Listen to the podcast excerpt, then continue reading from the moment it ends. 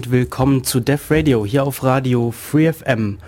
Ich bin Matu und mit dabei, lange nicht da gewesen, ist heute auch Michi, den ich gerade nicht sehe, weil er hinter seinem Laptop-Bildschirm verschwunden ist. Hallo, Hallo. Michi, willkommen zurück. Und Michi, du hast uns jemanden mitgebracht, äh, das STK. STK ist auch nicht zum ersten Mal hier, äh, aber schön, dass du wieder da bist. Hi. Ja, gerne immer wieder. Ne? Und ähm, heute sprechen wir, schauen wir mal, wo es rauskommt, aber wir wollten uns so ein bisschen über Daten unterhalten, beziehungsweise über die Offenheit von Daten. Ne? Äh, SDK, du kommst gerade zurück aus Berlin, gibt es da was zu erzählen? Ach ja, es gab kein WLAN. Nee, es war die Republika jetzt mal wieder, äh, diesmal ein bisschen später als sonst gewohnterweise vom 2. bis zum 4. Mai. Und ähm, parallel dazu, es war ja wie immer, man geht da rein in die Sessions und ähm, sieht eigentlich gar nichts so viel Neues, aber wie das eigentlich die vergangenen Jahre auch war, waren die interessanten Sachen eigentlich die, die rechts und links der ganzen Sessions stattfanden. Ähm, zum Beispiel irgendwelche Treffen mit der Open Knowledge Foundation oder wir waren auch im Abgeordnetenhaus am Mittwoch und haben uns über Open Data vor allem in Bezug auf Nahverkehr unterhalten.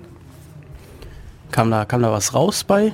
Es kam dabei raus, dass, es war, das war spannend, ähm, wir haben uns da unterhalten und ich bemängelte so oder ich, ich ähm, hm, ja, weinte ein bisschen rum, dass es so schwierig sei, die ganzen Fahrplandaten, die wir jetzt haben von, von den Stadtwerken, die in, nach GTFS zu übersetzen, was das einheitliche Format ist, was da gibt. Und ähm, ja, ich heule da so ein bisschen rum und dann sagt auf einmal Stefan Wehrmeier von der Open Knowledge Foundation, der einige coole Tools gebastelt hat, so ja, ähm, aber das sind doch jetzt alles technische Fragen. Wir sind doch hier wegen der politischen Fragen, das zu öffnen. Ich so, mm, ja gut, ähm, die haben wir ja schon gar nicht mehr. und ähm, ja, zeigt sich in Ulm geht dann doch mehr, als man denkt. Und in Berlin nicht so? In Berlin geht schon viel. Also der, Punkt ist ja gerade, dass die ganze ähm, Hackerinnen und Hackergemeinde, die da irgendwas damit anstellen, die sind ja alle in Berlin. Die Open Knowledge Foundation, die ganzen, ähm, alle- allein schon, da war einer dabei, der in der Seabase immer rumhängt. Der hat ähm, eine App gebaut. Ich habe sie noch nicht, ich habe sie noch nicht gefunden, ich habe noch nicht gar nicht gesucht. Ich habe erst jetzt wieder Internet. Ähm, die nennt sich Teleporter und die sagt einem, ja, ja, wenn du dich transportieren möchtest, diese App, die teleportiert dich.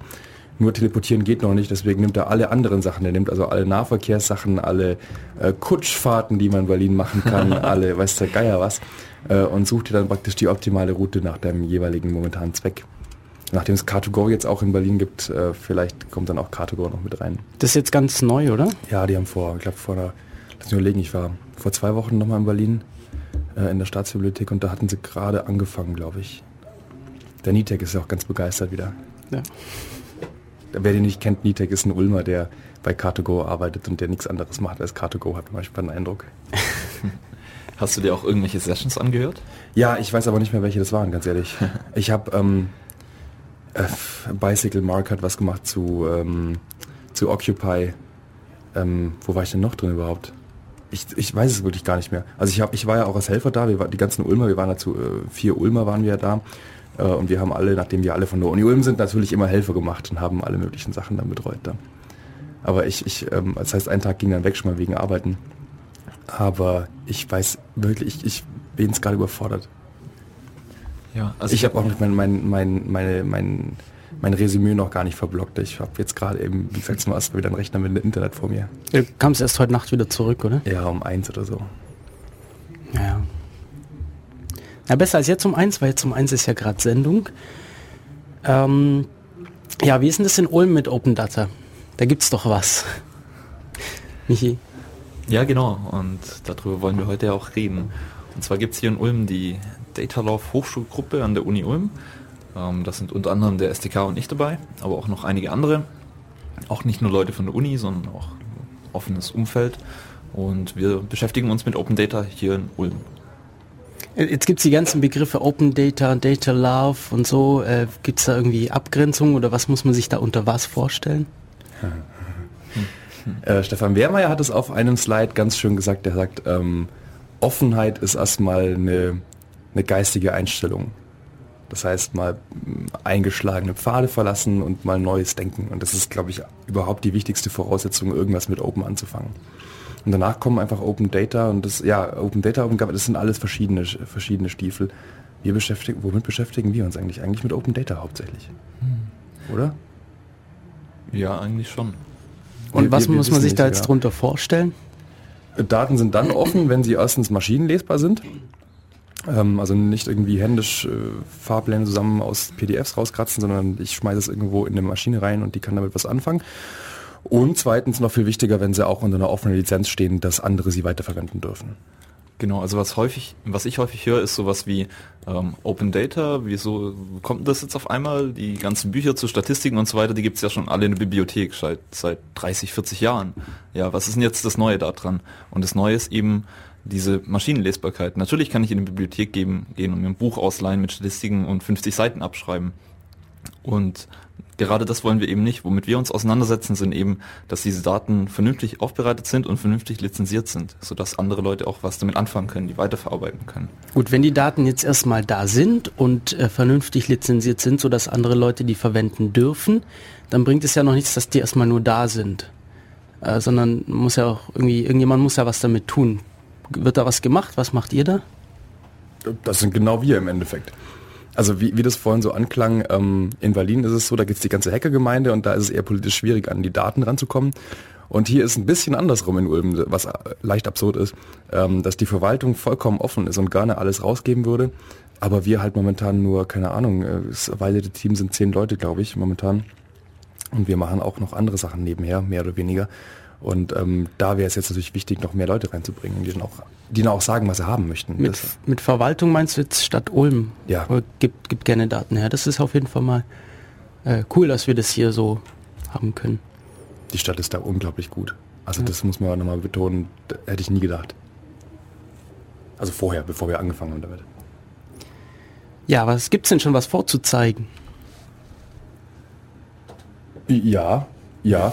Ich, ich schaue ich schau jetzt gerade schau dich an hier, äh, weil das war ja hauptsächlich euer Projekt hier mit, mit ähm, der Live-Karte zum Beispiel.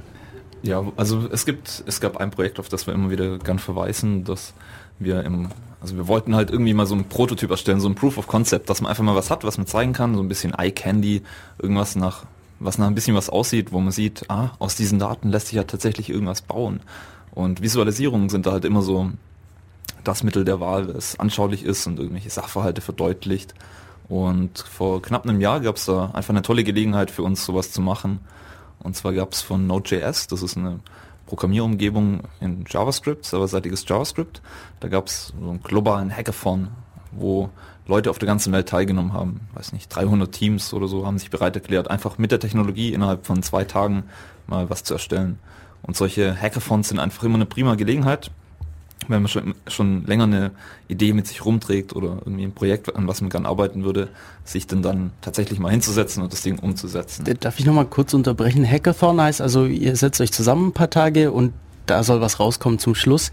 Äh, wie, habt, wie kommt sowas zustande? Ähm, in dem Fall war es eben so, dass es von, von einer Organisation, die an Node.js, ich weiß gar nicht mehr, was die, ob die Hosting in die Richtung anbieten oder irgendwie sowas war das related. Und die haben gesagt, wir schreiben einfach mal diesen Hackathon aus und wir verteilen auch ein paar Preise für verschiedene Sachen. Und wer Lust hat, der nimmt einfach dran teil. Und es gab dann zum Beispiel Infrastruktur, die gestellt wurde. Man konnte auf verschiedene Servers seine Sachen deployen und äh, testen und verschiedene Anbieter haben da mitgemacht. Cloud Storage Anbieter, sowas. Ja, und äh, wir hatten schon eine Weile eine Idee, irgendwas mit den Bus, Buszeiten hier, mit den Fahrplänen zu machen. Und letztendlich, was dann da dabei rauskam, ist eine Anwendung, eine Website. Wenn du die aufrufst, dann siehst du erstmal so eine Karte von Ulm. Und auf dieser Karte, da bewegt sich ganz viel, nämlich die ganzen Busse und S-Bahnen, die hier rumfahren. Die siehst Straßenbahn, du nicht S-Bahn. die Straßenbahn. Straßenbahn. Die siehst du, wie sie sich dort bewegen ähm, auf dieser Karte. Und ja, es sind keine Live-Zeiten im Sinne von, dass es echte GPS-Positionen sind, wo die sich gerade bewegen, aber es sind So- Soll-Zeiten, die interpoliert wurden, sodass die also an dieser Stelle fahren sollten. Und ja, es, es ist ganz nett anzuschauen und für uns war das einfach mal eine Gelegenheit zu zeigen, dass sich aus Daten was bauen lässt. Und insbesondere, also unser langfristiges Ziel wäre eigentlich, dass wir tatsächlich Live-Daten haben, dass du tatsächlich weißt, wo der Bus jetzt gerade ist. Und also die Daten sind vorhanden, das wird alles erfasst, bloß ist es halt noch nicht öffentlich zugänglich. Und um den Leuten schon mal zu zeigen, hey, da würde sich zum Beispiel sowas draus machen lassen, hat sich das dann einfach angeboten, so eine Karte zu bauen. Und das Ding hat recht viel Aufmerksamkeit erzielt. Das letzte, was ich jetzt gehört habe, war, dass es auf der CeBIT 2012 vorgestellt wurde im Rahmen von so verschiedenen Open Data Efforts in Deutschland. Was ziemlich cool ist. Baden-Württemberg war das, glaube ich. Ja. Baden-Württemberg, ja, Ja, genau. Baden-Württemberg. Gibt es die Karte noch irgendwo? Ich habe es schon in die Shownotes reingepackt. Ähm, das ist ulmapi-de.no.de. Furchtbar zum Merken der URL, aber ja, ich pack's in die Shownotes mit rein. Cool.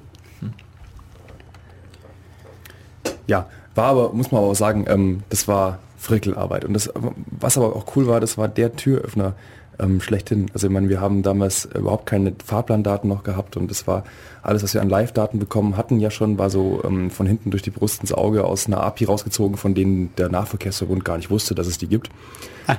äh, die, die kommt praktisch im System mit und das ist, äh, kann man halt rausfinden, wenn man sich mal die Londoner anschaut und die Linzer. Und dann hat es der Fox ausprobiert bei uns und dann kam raus, ah, bei uns funktioniert es auch.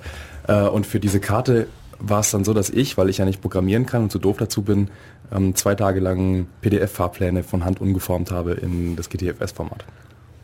Naja, Okay.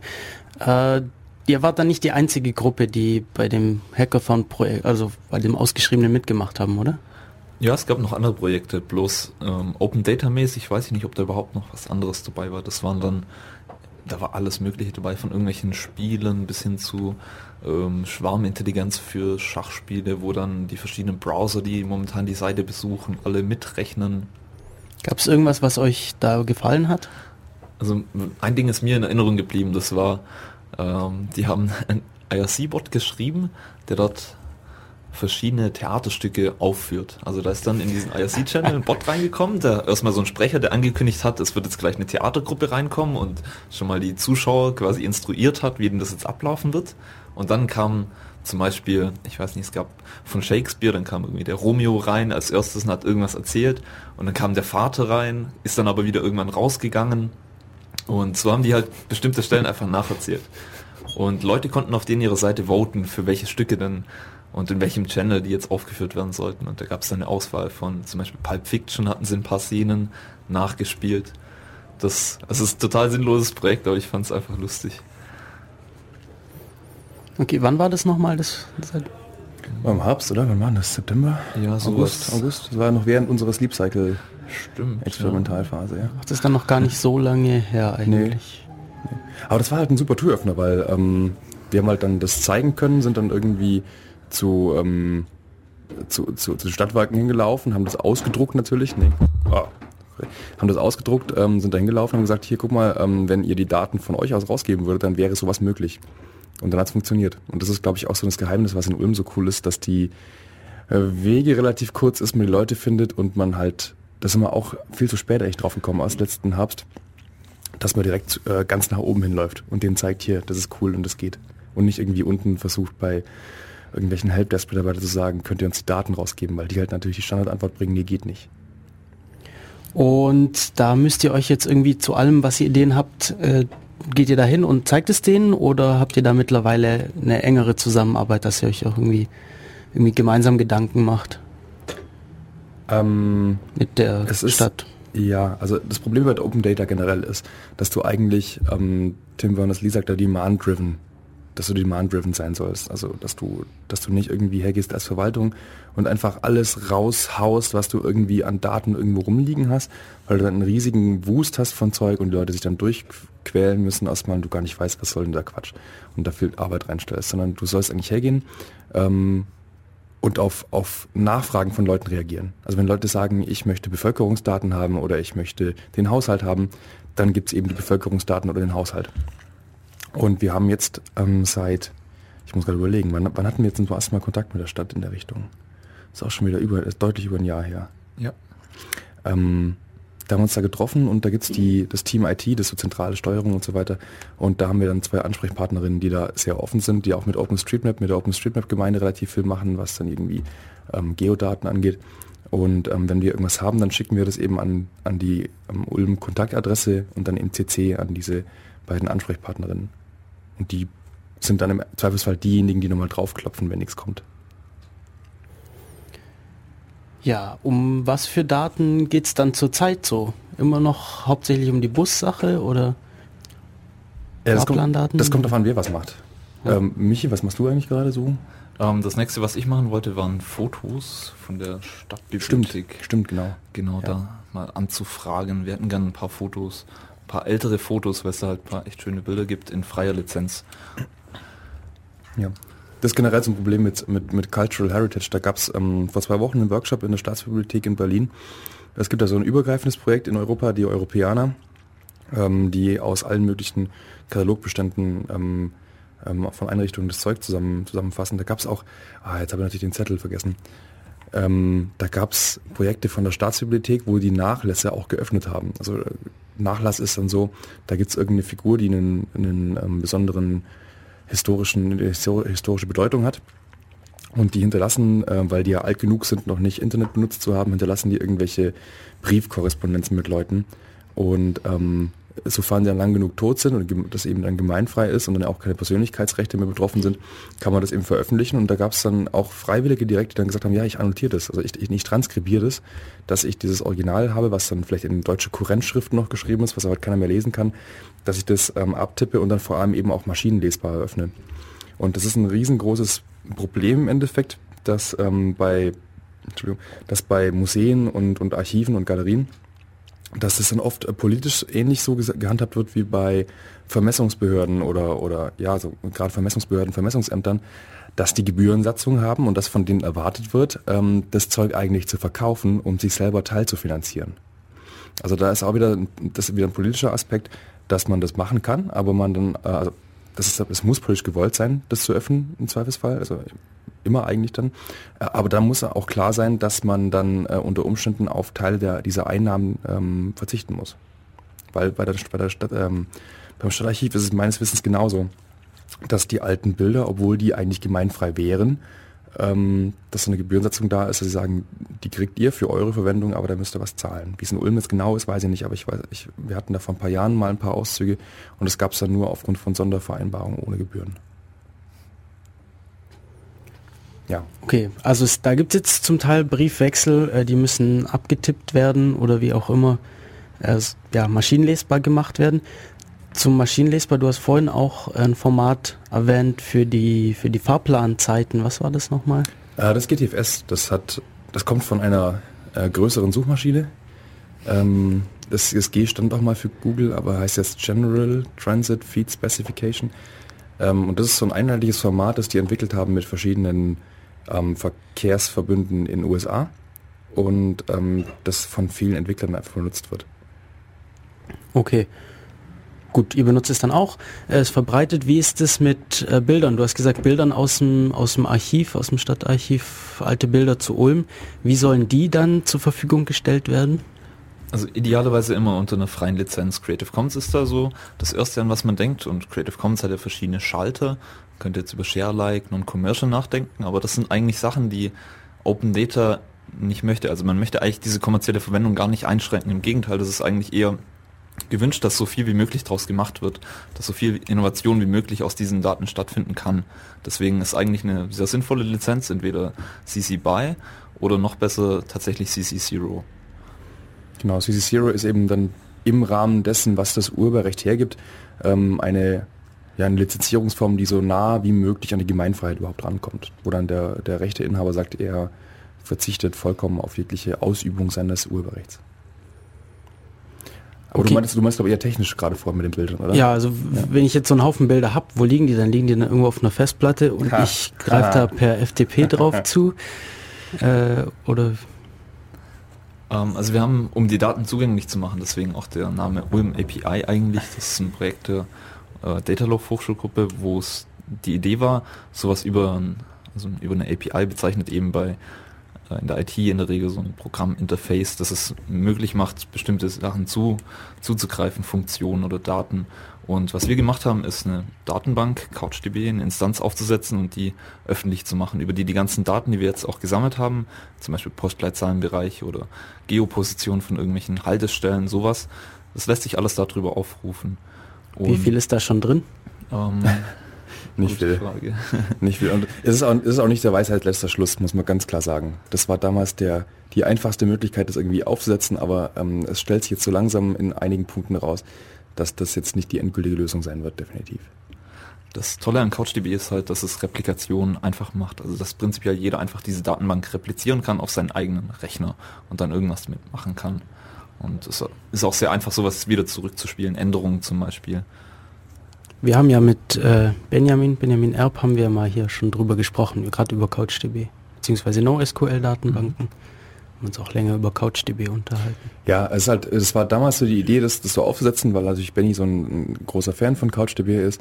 Ähm, ich weiß aber nicht, ob das jetzt eine, eine, langfristige Lösung sein kann in dem Moment. Also mh, mm, es gibt, es gibt andere Ansätze. Das Bundesarchiv hat ja mal einen riesigen Datenbestand ähm, gespendet an die Wikimedia Foundation, was jetzt da bei, bei Wikicommons dann drin ist. Also wenn ihr in Wikipedia reinschaut zu irgendwelchen historischen Ereignissen, die Deutschland betreffen, sind oft historische Bilder drin, die aus dem Bundesarchiv rauskommen, die dann eben unter Lizenz gestellt äh, wurden und dann eben da dort abgelegt sind.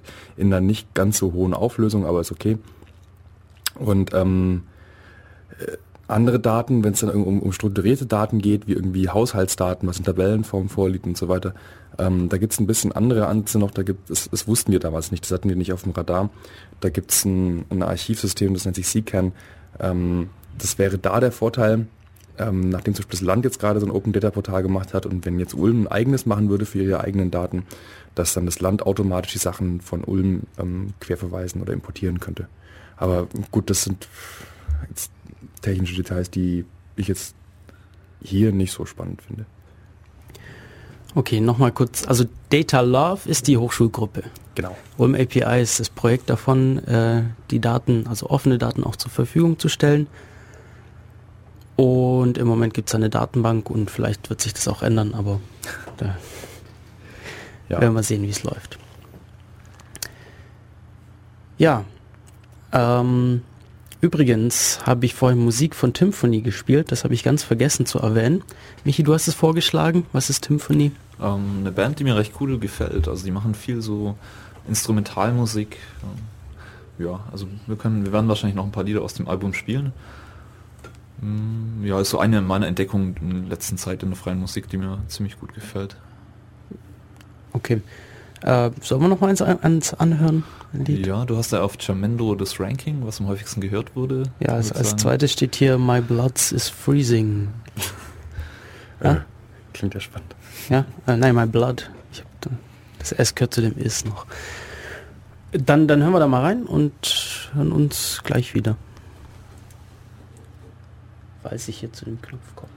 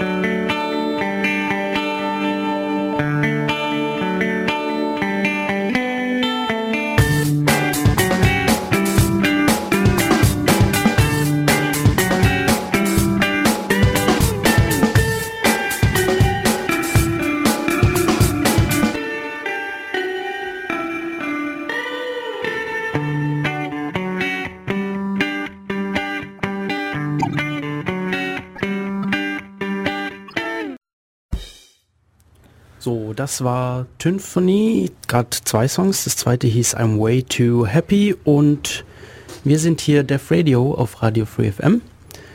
Mit mir im Studio sind STK, Michi und ich bin Matu und wir reden über Open Data und so. Genau. Und wir sind schon wieder viel zu technisch, sagt SDK. Ja, furchtbar. Typisch CCC. Na gut, ähm, ihr habt gesagt, ihr seid so ungefähr zehn Leute gerade. Habe ich das richtig aufgeschnappt? Äh, roundabout. Ich habe keine Ahnung, wie viele Leute wir eigentlich sind. Das Auf- bezieht auf sich jetzt auf die Hochschulgruppe. 15, Ja. 20. sowas. Okay, es gibt eine Mailingliste. Ähm, wie, wie, wie sieht es aus, die Arbeit der Hochschulgruppe? Wer macht, hat recht. Das ist gut, das, die Erfahrung habe ich auch gemacht, dass Ja. das äh, ziemlich gut funktioniert, äh, wenn man mal anfängt, was zu tun, dann, dann ja. Nein, die, die, die Mailingliste ist eigentlich eine Koordinierungsfunktion ähm, im Sinne von, die anderen auch wissen zu lassen, was passiert. Das ist halt das Wichtigste, dass wenn man sich mit jemandem austauscht, dass die anderen auch mitbekommen, was da passiert ist und sich im Zweifelsfall auch einklinken können, mitmachen können. Ja, und ansonsten wäre, mein Michi, du bist jetzt Richtung Kunst auch ein bisschen unterwegs und Genau. Richtung Bilder, Richtung Historie. Ja. Was heißt unterwegs? soll ich- Das interessiert mich halt gerade ähm, sehr und Okay, äh, schaust du dir Kunst an, besuchst du Kunst, suchst du Kunst oder machst du Kunst?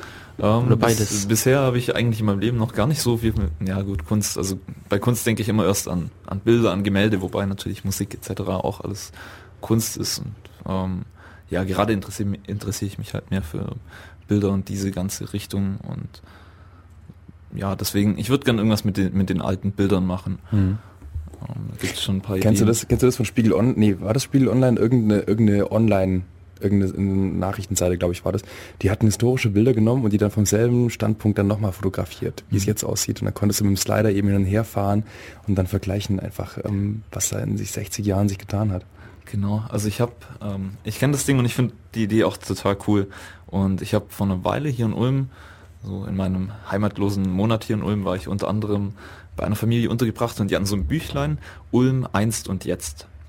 Ich wusste ja auch nicht, dass es das gibt, aber es läuft schon sehr in die Richtung. Also es sind nicht die exakt gleichen Positionen, aus denen die Bilder aufgenommen sind, aber halt immer vergleichbare Positionen. Also da ist zum Beispiel der Münsterplatz drauf heute und halt vor 30, 40 Jahren, wo dann noch Leute dort geparkt haben und das Ganze ein riesen Parkplatz war. Ja, So Bushaltestelle war das, glaube ich, auch da irgendwo. Ja, total abgefahren. Ja. Und die neue Mitte sah noch völlig anders aus und Ja, vor allem die, die neue Mitte ist ja auch so ein Ding. Ähm, zuerst total dichte Bebauung, Haus an Haus, dann kommt der Zweite Weltkrieg und dann ist eine riesen Lücke drin, bis auf ein einzelnes Haus. Dann haben sie sich ewig gestritten, ob sie das abreißen sollen oder nicht. Und dann kam es irgendwann weg und dann kam diese fünfspurige Mega-Autobahn quer durch Ulm. Und jetzt wieder hier total verkehrsberuhigt und fußgängerfreundlich. ja, und es wäre halt, es wäre halt schön, wenn sowas einfach unter einer offenen Lizenz da ist, sodass eben nicht nur irgendjemand Geld damit verdienen kann, sondern dass auch andere Leute irgendwas draus bauen können. Zum Beispiel eben so ein Flash, ja, kein Flash-Applet, kein ähm, HTML5. HTML5 Applet, ähm, in dem man so einen coolen Slider hat und die Bilder dann ineinander übergehen. Ja. Ja, es äh, ermöglicht auch Leuten einfach da mal ihre eigene Stadtgeschichte zu erschließen und das kannst du halt auch mal in der Schule verwenden oder ähm, in, in sonst irgendeinem in einem Kontext, dass die Leute mal direkt mit dem mit dem in Kontakt kommen. Das ja- gerade Schule ist so ein Problem. Ähm, wo kriegst du Unterrichtsmaterialien her? Ähm, darfst du irgendwas kopieren? Darfst du irgendwas nehmen? Und wenn da ein Bestand da wäre, ähm, würde es die Sache, denke ich mal, deutlich einfacher machen. Ich bin kein Geschichtslehrer, aber ich kenne die Klagen halt von, von EduCamp und Co., dass sie sagen, ich, wir, wir hätten gerne mehr Materialien, die wir einfach so verwenden können. Mhm. Also im Rahmen von unserem Chaos macht Schule Programm haben wir da auch von Lehrern ein paar Sachen zu hören bekommen, so von wegen, ja, YouTube einfach mal zeigen im Unterricht ist wohl auch nicht so einwandfrei rechtlich. Hm. Ist es nicht? Ja, gut, weiß ich nicht. Keine Ahnung. Ja. Hier gibt auf jeden Fall Probleme da. Ähm, ja. Wie ist denn das? Äh, gibt es irgendwie andere Leute in der Umgebung, die auch so Sachen machen? Habt ihr da irgendwie was mitbekommen? Umgebung ist im Süden immer relativ weit gefasst. Es ist nicht Berlin. Ähm, ja, Barke München waren wir ja, ne? Ähm, Stimmt, ja. Mokdi. Nee, ähm, Mokli ist nochmal eine andere Schiene. Wir waren vor, wann waren das wieder? Vor ein paar Wochen waren wir auf dem Barcamp München und ähm, haben dann ein paar Leute kennengelernt. Ich, mindestens einer kommt auch zum Open City Camp nächste Jupp. Woche. Ähm, und die machen da auch lokal relativ viel. Es gibt den MOGDI in München, das ist der, oder was ist das, ist eine Open Government Arbeitsgruppe. Das scheint mir aber ein bisschen eingeschlafen wieder zu sein mittlerweile. Mhm. Da kommt nicht so arg viel nach. Und was cool ist und was mich sehr gefreut hat, ist, das Land Baden-Württemberg hat jetzt angefangen mit Open Data. Hm. Und da waren wir auch in der Beratung damit mit dabei. Ha, kann man so stolz sein. Nein, ähm, die, haben, die haben da so einen Prototypen gebaut. Das war so ein bisschen auf Initiative eines großen ähm, Systementwicklers mit einem Magenta T. Also äh, hat mit eine Rolle gespielt, weil die ja die Finanzierung irgendwie teil übernommen hatten. Aber die haben dann Prototypen implementiert zur Cebit, um da zu zeigen, dass sie dabei sind. Ähm, und das sind dann eben auch der, das der komplette Haushalt jetzt der Stadt Ulm reingeflossen. Also wer den Haushalt sich mal anschauen will, der Stadt Ulm, der braucht dann nur auf dieses Service BW Portal draufschauen und sieht dann, wie viel Geld wohin geflossen ist. Das wäre auch noch eine Sache, die wir gerne mal aufbereiten würden, ähm, visuell aufbereiten, den Haushalt der Stadt, wie viel, also wie, wie groß die Finanzvolumina eigentlich sind, die in welchen Bereichen ähm, stecken und reingesteckt werden. Möchtest du vielleicht noch was zu sagen ähm, zur Beteiligung von uns an diesem Projekt? Hm, Ja gut, viel war es nicht. Also wir, wir wurden dann, sag mal so, das hat, das war alles relativ, das ging, das ging sehr schnell. Das ging für Projekte, die irgendwie aus der öffentlichen Hand kommen, erstaunlich schnell. Das hat irgendwie im, im Herbst angefangen letzten Jahres. Ich habe dann im Dezember hatten wir, glaube ich, zum ersten Mal davon gehört. Und da hieß es dann im Dezember, Januar, ob wir uns da nicht auch, ob wir da nicht dabei sein wollen.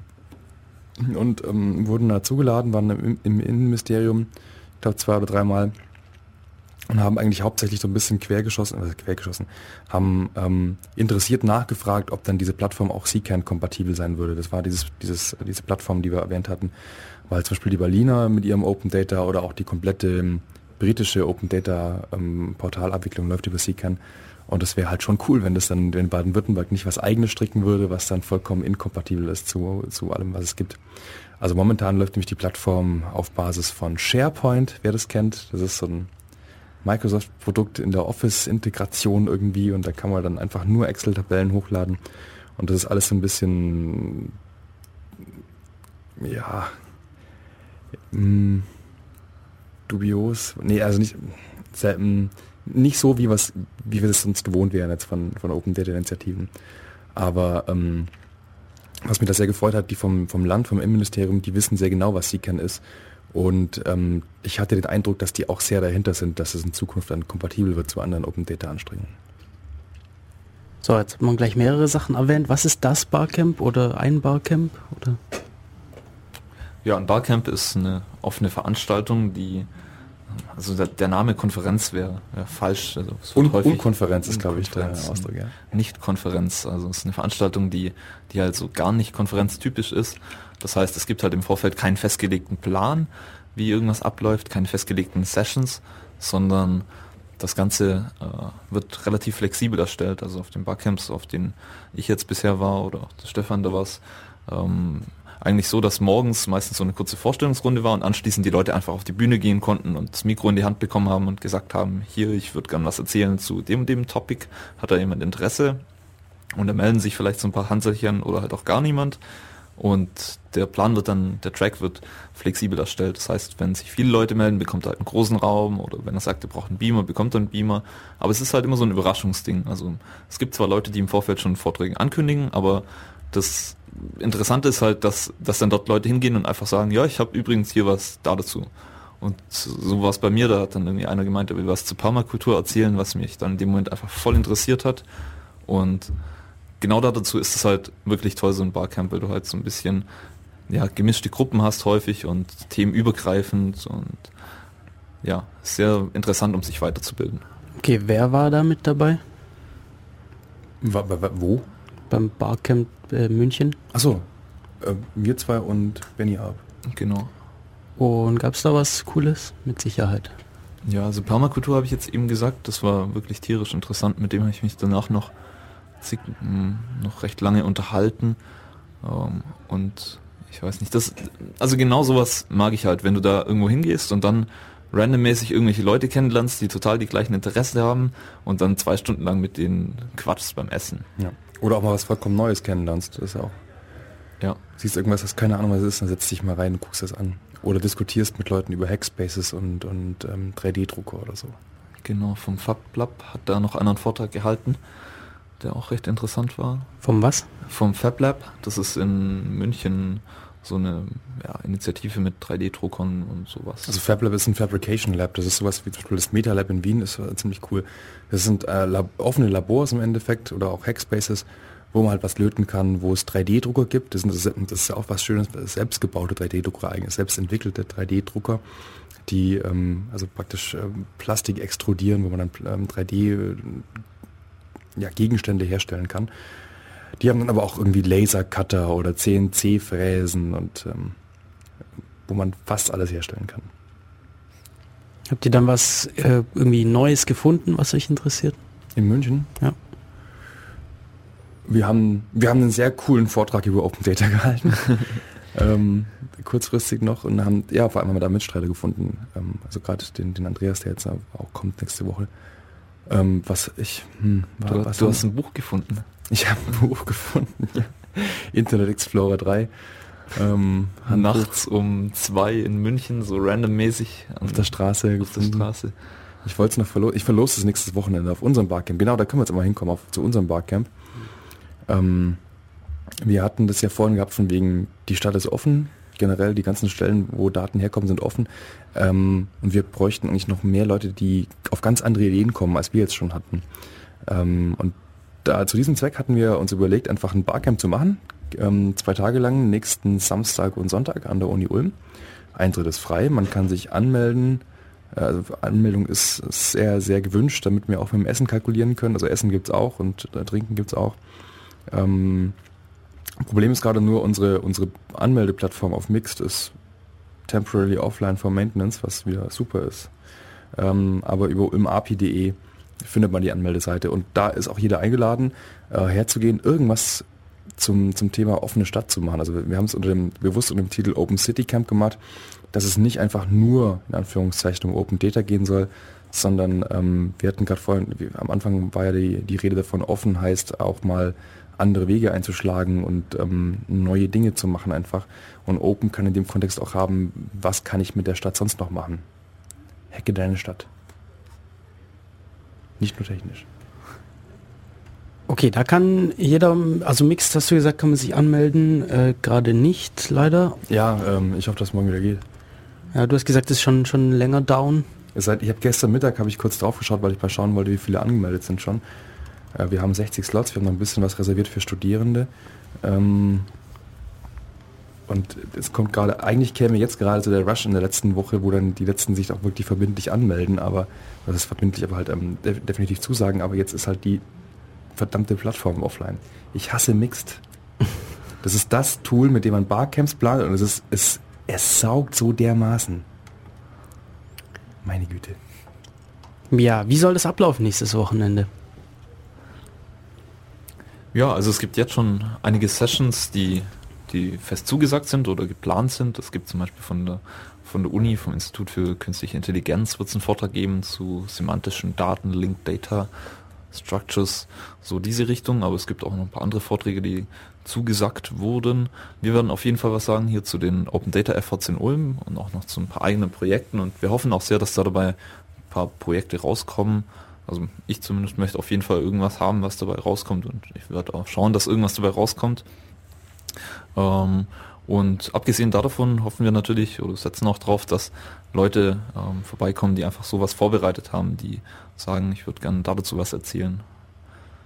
Genau, also im Endeffekt ist es so, wir werden jemanden haben ähm, von der Uni, was war das, Koblenz, glaube ich wieder, ähm, der im Apps for Deutschland Wettbewerb hatten die mit seinem Team ähm, was eingereicht, wo man mal auf der, auf der Stadtkarte kartieren kann, wo die beste Möglichkeit ist, zum Beispiel für junge Leute, sich niederzulassen, wenn sie in eine neue Stadt ziehen und äh, studieren wollen, wo dann einfach ein junges Publikum zum Beispiel ist und es irgendwo in der Nähe ähm, noch einen Supermarkt gibt, der lang offen hat oder wo, wenn wir über Ulm reden, wo es nicht weit ist bis zu einer Tanke in Bayern, wo man auch nach 10 noch ein Bier kaufen kann. Ähm, ein anderer ist, hat, hat was gesagt von Freifunk. Der hat hier das Freifunk in Ulm nochmal, will es wieder ein bisschen aufrollen hat den Vorteil, dass er einen VPN-Tunnel nach Schweden hat, sodass er dann den Traffic nicht über sich laufen lassen muss und dann unter Umständen von der Urheberrechtspolizei festgenommen wird. Ähm, kann man in die Richtung vielleicht noch was machen? Ähm, was ist denn Freifunk kurz erklärt? Freies WLAN. Hm. Okay. WLAN, WLAN in in Nutzerhand, in Bürgerhand. Also im Endeffekt sind es halt, du nimmst, einen- du nimmst einen WLAN-Router, also einen, einen Wireless LAN-Router, stellst den irgendwo hin, da läuft dann die entsprechenden Protokolle drauf, ähm, der sieht dann andere Router, die nach demselben Prinzip äh, funktionieren und die vermaschen sich selbstständig, ohne dass man irgendwie händisch eingreifen müsste oder das händisch einrichten müsste, wie das in einer normalen Netzinfrastruktur ist, vermaschen die sich zu einem im Idealfall stadtweiten Netz und ähm, wenn dann jemand diesem, diesem stadtweiten Netz zum Beispiel einen Internetzugang geben will, dann ähm, kann er das machen und dann gibt es den, den Netzzugang auch. Also in Deutschland wegen der Urheberrechtsproblematik vielleicht dann doch lieber über so einen VPN-Tunnel nach Schweden.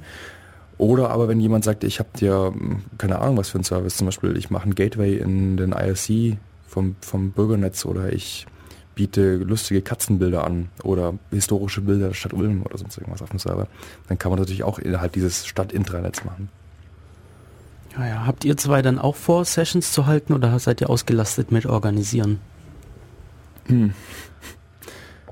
Es wird wohl schon zu tun geben bei der Orga. Michi, du wolltest was machen, glaube ich, ne? Visualisierung? Genau, also was, ja, also ich möchte gerne eine Session anbieten. Ich würde gern, also man kann natürlich darauf hoffen, dass es irgendwelche Datensätze gibt, die schon irgendwo erfasst wurden und veröffentlicht werden, aber es gibt halt diese Problematik, wenn man irgendwas bauen möchte und noch gar keine Datensätze da sind und man kann die natürlich händisch erfassen, dass ich jetzt mich hinsetze und ein halbes Jahr irgendwie ganz Ulm rumfahre und die abschreibe oder sonst irgendwas überlege, aber besser ist sowas, also vernünftig ist sowas im digitalen Zeitalter einfach eine Aufgabe zu crowdsourcen irgendwie eine mobile Website zu erstellen und es jedem frei zu machen, da, ähm, da selber Daten zu erfassen. Und wenn man sowas, also da braucht man gar nicht viele Leute, selbst in einer kleinen Gruppe reicht es schon, die da, weiß nicht, drei, drei, vier Monate konstant mitmacht und dann geht es eine Weile, bis man richtig vernünftige Datensätze hat.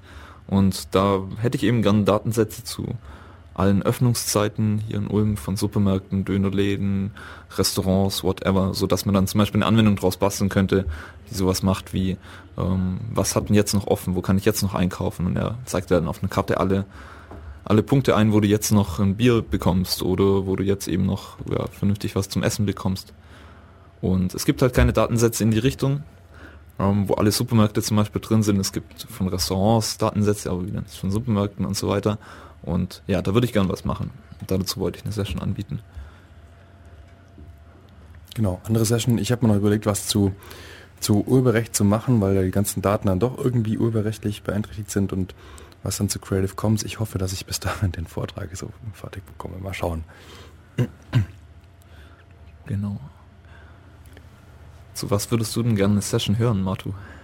Ähm, gute Frage. Du könntest auch eine machen, zum Beispiel zu Visualisierungen. Zur Visualisierung, da habe ich doch keine Ahnung. Aber du hast mit Processing hast du einiges gemacht. Ich habe schon, naja, einiges kann man jetzt nicht behaupten. Ich hatte vorgehabt, das in der Bachelorarbeit einzusetzen. Das hat sich dann aber erledigt gehabt, ähm, weil sich herausgestellt hat, dass die äh, textuelle Darstellung irgendwie besser ist. Zumindest im Gegensatz zu der, die ich mir ausgesucht hatte.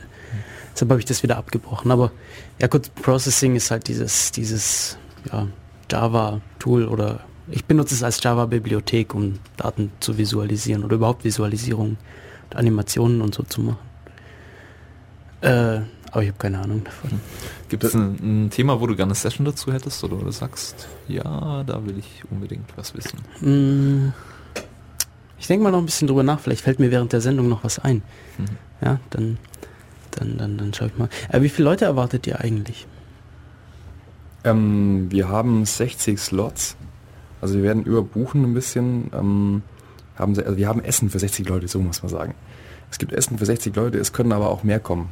Ähm, von daher, wenn wir haben noch ein bisschen Budget über, wenn hinterher 100 auf der Matte stehen, dann bestellen wir halt Pizza mittags. Und wer früher da war, kriegt's Buffet und wer später kommt, kriegt Pizza. Oder wer, wer Pizza besser mag, kann Pizza essen. Also Räume, Räume sind genügend da. Daran soll es nicht scheitern. Wo ist es nochmal? An der Uni. Genau. Im Okay. U28. Oh, 28. Ja. Wer sollte denn kommen? jede Lust hat erstens mal. Ähm, es gab noch ein Projekt, hat sich jetzt die letzten Tage noch zum Beispiel äh, angeboten, da wurde ich angesprochen von jemandem aus der Parkraumbewirtschaftung der Uni Ulm. Ähm, die machen nämlich mit ihren, also die bekommen jetzt ja Pa- also Parkhäuser und was, nee, nicht Parkhäuser, die, die haben da auf jeden Fall die Möglichkeit, ein Parkleitsystem theoretisch zu machen. aber nicht das Budget, irgendwelche großen Anzeigetafeln hinzustellen. Und die haben in dem Parkhaus natürlich und auch, ich glaube, auch auf den Parkplätzen Sensorik, wo man dann feststellen kann, wo steht eigentlich ein Auto und wo nicht. Und die Idee wäre jetzt da mal so eine generelle Schnittstelle zu entwickeln, ähm, um sowas zum Beispiel Smartphone betrieben zu machen, dass ich sagen kann, ja, ein Parkplatz oder auch nicht. Mit Reservierung. Weiß nicht. Also das ist nur reingesponnen. Also so jemand kommt zum Beispiel auch und sagt dann, ich habe dann hier mal mein Parkhaus und ähm, da sind die, da sind die Möglichkeiten, vielleicht eine Schnittstelle anzukoppeln und ähm, wer hat Lust, was zu machen. Genauso aber auch jemand, der irgendwie sich mit anderen zusammentun möchte, um ähm, ein 3D-Druckkombinat oder eine, sich eine CNC-Fräse gemeinsam zu bauen für die Erweiterung eines Hackspaces zum Beispiel. Das heißt, ihr beschränkt es auch überhaupt nicht auf irgendwelche Themen? Nein. Die, was, was letztlich, also wir, wir sind selber gespannt, was rauskommen wird. Was passieren wird, hängt davon ab, ähm, was die Leute möchten, die da teilnehmen. Und genauso wie vorhin Michi dich fragte, was du als Session haben wollen würdest, ist auch so, man muss nicht hinstehen und sagen, ähm, ich hätte, ich mache gerne, ich mache einen Vortrag über XY, sondern es kann auch sein, ich würde mir gerne was erzählen lassen zum Thema Z. Oder ich würde gerne mal mit euch einfach mal diskutieren. In kleiner Runde. Also das ist vollkommen flexibel und ähm, das ist auch kein, kein, ähm, keine, keine Vorgabe sonst irgendwie. Die einzige Vorgabe ist, ähm, es sollte sich jeder auf irgendeine Art und Weise irgendwie einbringen. Also sei es mal beim, beim Check-in eine halbe Stunde da sitzen oder den Leuten zu sagen, dass jetzt gleich der nächste Slot anfängt. Oder aber auch, was, was sau wichtig ist, ähm, wir werden Etherpads aufsetzen für jede Session, dass die Leute ein bisschen kurz zumindest die Stichworte festhalten, was gesprochen worden ist. Ähm, wenn zum Beispiel irgendwie zwei, drei Sachen parallel sind und man, man kennt das ja von Konferenzen, man wird sich am liebsten irgendwie drei teilen oder forken oder sonst irgendwie, damit man alles mitbekommt, geht natürlich nicht. Aber damit die anderen, die nicht in der Session waren, dann halt auch mitbekommen, was da gelaufen ist. Ähm, und vor allem, was für, was für Sachen man gemeinsam erarbeitet hat, was als nächstes kommen könnte, um das Thema voranzutreiben. Äh, erhofft ihr euch da schon irgendwelche Projekte, die daraus entstehen? Ja, definitiv. Also ja. Wäre wär schade, wenn nicht. Ja. Okay, kam, äh, ja. Hatten wir da vorhin schon. Hatten wir schon? Ja, mit der Öffnungszeiten. Also das war die Idee von, von Michi mit der Öffnungszeiten-Sache. Ähm, was auch eine Möglichkeit wäre, die, diese Live-Map, die wir da gemacht haben, die ist ja nicht live und die ist auch sehr krude und sehr... Mh, mm, also erstens mal stimmt die Zeit nicht, weil die in einer anderen Zeitzone lebt, die Karte. Das heißt, wenn da draußen ein Bus vorbeifährt, dann ist es nicht der Bus, der jetzt da vorbeifährt, sondern einer Stunde. Ähm, und zweitens ist die noch, wie gesagt, relativ krude. Wir haben jetzt mittlerweile aber einen kompletten Fahr, ähm, Fahrplansatz der Stadt ja eben bekommen. Also die, die Stadtwaage haben uns die kompletten Fahrplandaten äh, zur Verfügung gestellt. Und äh, da könnte man die Karte nochmal weiter basteln. Oder man könnte was vollkommen Neues machen, was ähm, Busverkehr und äh, weiß der Fuchs Car2Go zum Beispiel kombiniert. Ja, ihr macht jetzt ja viel mit Fahrplandaten, so jetzt weiß ich nicht genau, was wir da, wie ausführlich wir das schon besprochen hatten, aber äh, was ist da jetzt, gibt es da noch irgendwas, was konkret geplant ist von euch? Mm, das Ding allmählich auszubauen. Also okay. was ich mal gemacht habe, war zum Beispiel den Feed von San Francisco reinzuladen und San Francisco hat so eine übelst blockartige geometrische Struktur von der Stadt her und es sieht einfach total verschickt aus. Und da gibt es noch ein paar andere Städte, die ein bisschen größer sind, die ich gerne mal reinladen würde. Allerdings, ähm, als wir das Projekt gestartet haben, war Node.js noch limitiert von, von dem ich glaube, dem Arbeitsspeicherverbrauch oder so. Auf jeden Fall konntest du keine großen Karten reinladen und das würde ich gerne mal noch machen. Also keine großen Datenfeeds. Ja. Aber Nahver Nahverkehr ist ja eigentlich unser Hauptthema von Anfang an gewesen. Also es ist unser Hauptthema der Leute, die jetzt da relativ aktiv sind. Das muss aber nicht das Thema der Arbeitsgruppe sein. Das ist einfach nur historisch so gewesen, weil wir halt immer, wir haben halt diese dynamischen Fahrgastinformationen, diese Anzeigetafeln, die dann irgendwo rumstehen, außer am Theater, wenn sie dann immer kaputt sind.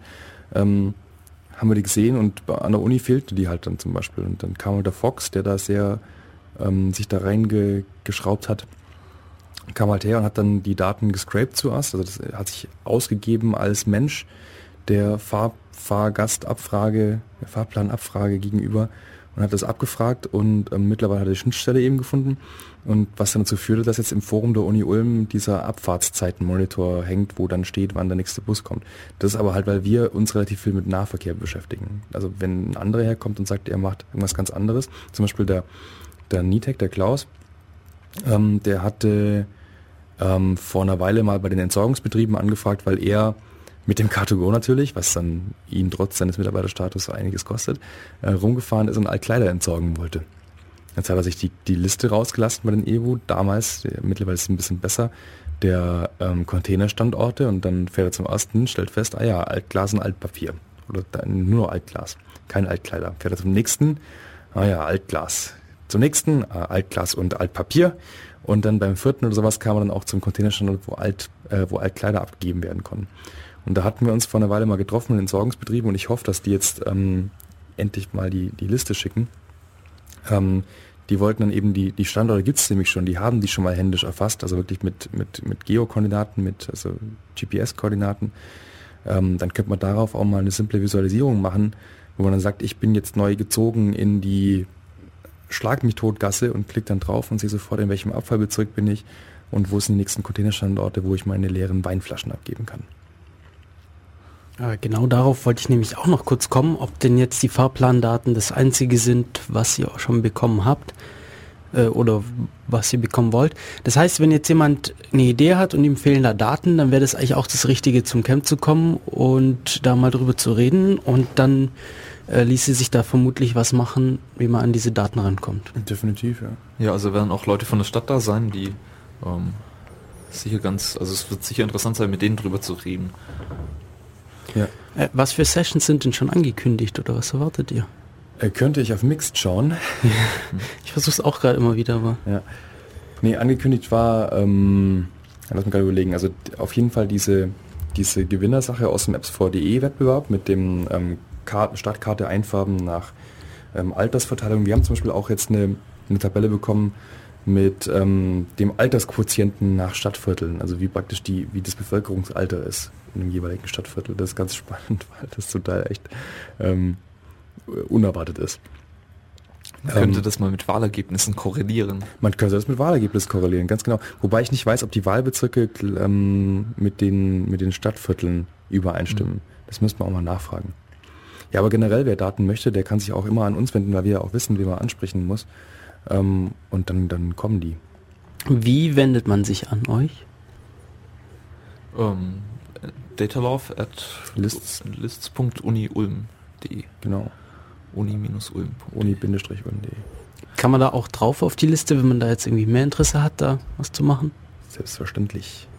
Ja, okay. Genau. Also auf ulmapi.de ist es auch ähm, kurz abgerissen, ähm, wie das ausschaut, wer wir eigentlich sind, so, zumindest im groben Überblick.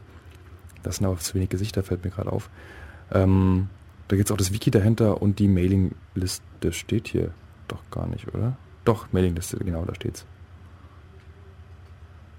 Ja. Genau, also wir sind eine, soll vielleicht nochmal betonen, wir sind eigentlich eine sehr offene Gruppierung, wo prinzipiell einfach jeder mitmachen kann, der irgendeine Idee hat, irgendwas zu machen. Und das müssen auch keine Uni-related Leute sein, sondern einfach nur Leute, die irgendwie ein Interesse haben, in die Richtung irgendwas zu machen. Also wer da auch Interesse hat, ähm, mal das Richtung studientechnisch weiter zu, zu bauen, der Benny ähm, hat jetzt aufgetan, du glaube ich auch, ne, dass man in den verteilten Systemen da ein bisschen was machen kann. Die Medieninformatik ist ja eh immer so der klassische ähm, Ansprechpunkt, um irgendwelche mobilen Entwicklungen zu machen. Aber es kann auch sein, dass jemand was mit äh, Statistik machen möchte, Richtung, was weiß ich, die kommen aus der WIMA oder sowas und, und möchten dort was machen. Und ähm, was ich jetzt jetzt letzte Woche wieder gesehen habe, ähm, oder was ich gesehen, gesehen habe ich schon länger, aber ich habe mich nochmal mit dem unterhalten von Fraunhofer Fokus. Die machen dort, also die bieten auch Abschlussarbeiten an, ähm, gerade in dem Projekt, was mit dem, mit dem Bund gerade läuft, weil die Bundesregierung ja auch ein, ein Open Data Portal machen möchte. Und da kann man in Berlin-Charlottenburg sitzen, die kann man zum Beispiel Abschlussarbeiten machen, Diplomarbeiten, Masterarbeiten, wie auch immer. Und die werden nach dem, nach dem Satz des Landes Berlin bezahlt für Hilfskräfte und der ist deutlich, heu, deutlich höher als in Baden-Württemberg. Okay, äh, wir haben vorhin schon gesagt, ja, Land Baden-Württemberg möchte was machen. Du sagst du gerade, äh, äh, Bundesregierung möchte was machen. Wie, wie, sieht es denn bei denen aus? Wenn, wenn, so, wenn so eine ja, Land oder eine Regierung sagt, sie möchte da was machen, das, das kann doch nicht so laufen wie jetzt bei einer Hochschulgruppe. Ich habe die Frage nicht verstanden. okay. Ähm, ja, vielleicht. Hm. Ja, wie kommt so eine so ein Land oder eine, äh, eine ja wie kommt so eine Land so eine Regierung auf die Idee Open Data zu machen? Warum und äh, wie wie wollen die das dann umsetzen oder was was was gibt's da schon? Was was versuchen die denn eigentlich? Also wie die auf die Idee kommen, ist habe ich den Eindruck hauptsächlich dadurch, dass ähm, ähm, so Organisationen wie die Open Knowledge Foundation oder das Open Data Network, ähm, sie ständig klopfen und sagen, wir möchten offene Daten haben und dann stellen die fest, dass da diese Piraten da vor der Tür sind, die irgendwie auf dem Weg sind, irgendwo in welche Parlamente einzuziehen und sie dann dadurch ein bisschen unter Druck. Das ist auch wirklich, also seitdem die in Berlin im Abgeordnetenhaus sind, ist es noch schneller gegangen alles, habe ich so irgendwie den Eindruck. Kann aber auch nur Zufall sein. Und was halt in der Verwaltung immer ein bisschen Problem ist, wenn man das offiziell macht von irgendeiner Regierungs- oder Behördenseite ist, dass dann auch solche Projekte oft dann ausgeschrieben werden müssen. Dann sind auch dann die, die mit, da müssen die Mittel auch da sein, da muss man dann wissen, wo kommt dann das Geld her und so weiter. Das ist alles ein bisschen zäh zum Teil. Ja. Wo kommt denn bei euch das Geld her? Nirgendwo her. Wir haben kein Geld. Also fürs, fürs Camp haben wir Geld bekommen, das muss man das, da sind wir sehr glücklich darüber, dass die MFG, äh, MFG Innovationsagentur, ähm, das ist die Medien, wie heißt die Medienfördergesellschaft Baden-Württemberg, mhm. ähm, die haben uns einen recht großzügigen Betrag Sponsoring zugeschoben und die Stadt Ulm bezahlt das Mittagessen. Das ist also sehr, sehr glücklich, ohne das hätte es nicht stattfinden können. Okay. Ansonsten brauchen wir kein Geld. Ich meine, so war es auch. Serverkosten 5 Euro im Monat. Ja, gut. Ja gut, kann sich ja auch läppern. Der läuft ja eh. Der gehört ja Nitec, der verdient ja Geld. Nein, Quatsch. So, ich gehe jetzt mal ein MS Pro pullen. Ich muss nämlich aufs Klo. Okay. Äh, in dem Fall hören wir uns noch mal was an und ich äh, schon weiterreden. Ich bin da. Ja. Geh, ja, geh. Okay. Ah, jetzt ist er weg, jetzt können wir hier auspacken. Also. ja. Ja, was machen wir denn jetzt, wo der SDK weg ist? Das ist ein bisschen, ein bisschen blöd, gell? Hm. Ich weiß nicht, ich würde gerne nachher noch über diesen Transparenzgedanken hinter Open Data reden. Aber vielleicht können wir auch erstmal Musik spielen. Ja, aber. Ja, okay, spielen wir erstmal Musik. Das ist jetzt auch noch eine Frage, aber die kann ich mir auch nach der Musik aufheben. Und du hast dich vorher beschwert, dass wir in letzter Zeit so wenig Brad Sachs spielen. Äh, deshalb spielen wir jetzt mal wieder Brad Sachs. Normalerweise, eigentlich fast immer, spielen wir da Dropping Out of School. das lassen wir jetzt mal weg und nehmen das zweitbeliebteste Lied auf Jamendo, nämlich Certain Death von Brad Sachs. Jetzt muss ich bloß darüber zur Maus. Und da ist es. Bis gleich.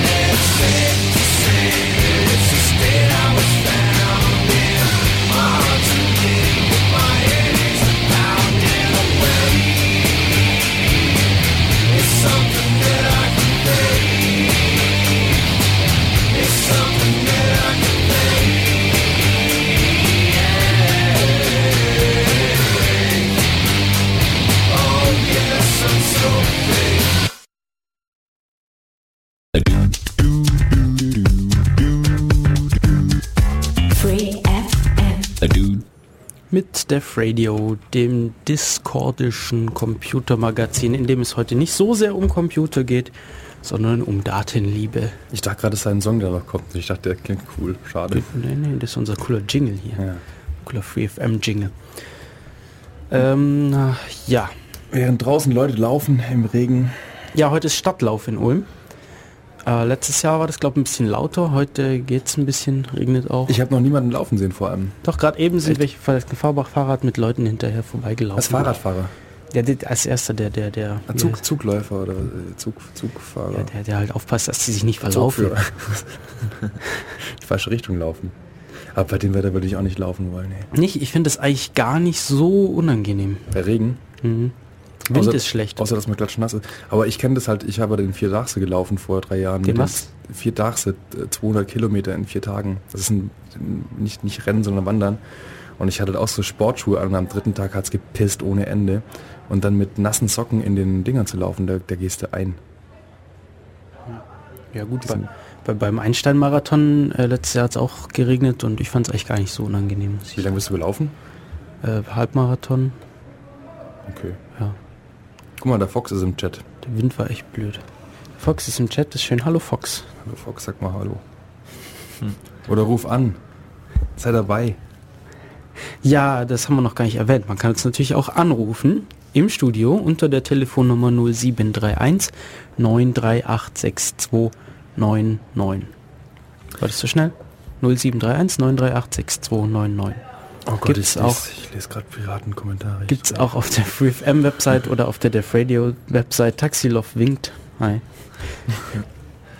ähm, ich wink zurück, aber man sieht's nicht. Ja, eine Website haben wir auch, www.defradio.de. Dort gibt's die ganzen Folgen zum Runterladen. Leider immer noch ein bisschen technische Probleme, aber es ist tatsächlich besser geworden letzte Woche, glaube ich. Wenn nicht, dann schreibt uns eine Mail oder schreibt ins Gästebuch, dass es nicht funktioniert. Und wann implementiert ihr Redocast? Äh, gute Frage.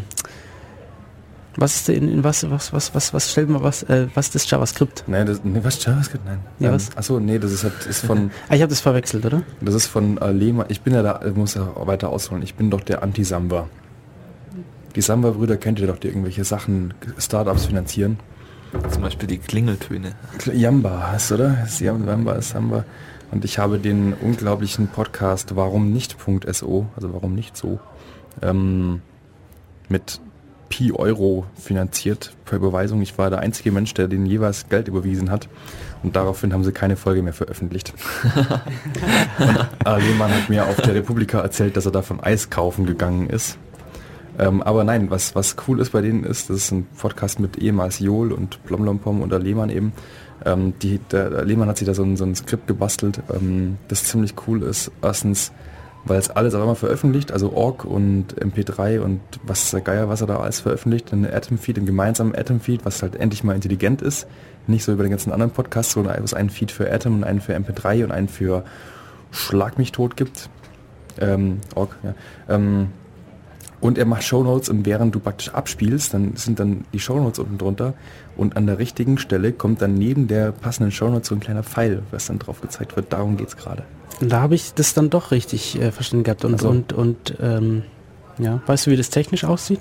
Nein, er hat mir das gezeigt, aber ich war dann an dem Abend schon ein bisschen betrunken. Hm. Ja. Ähm, hm, vielleicht schaue ich mir das heute noch mal.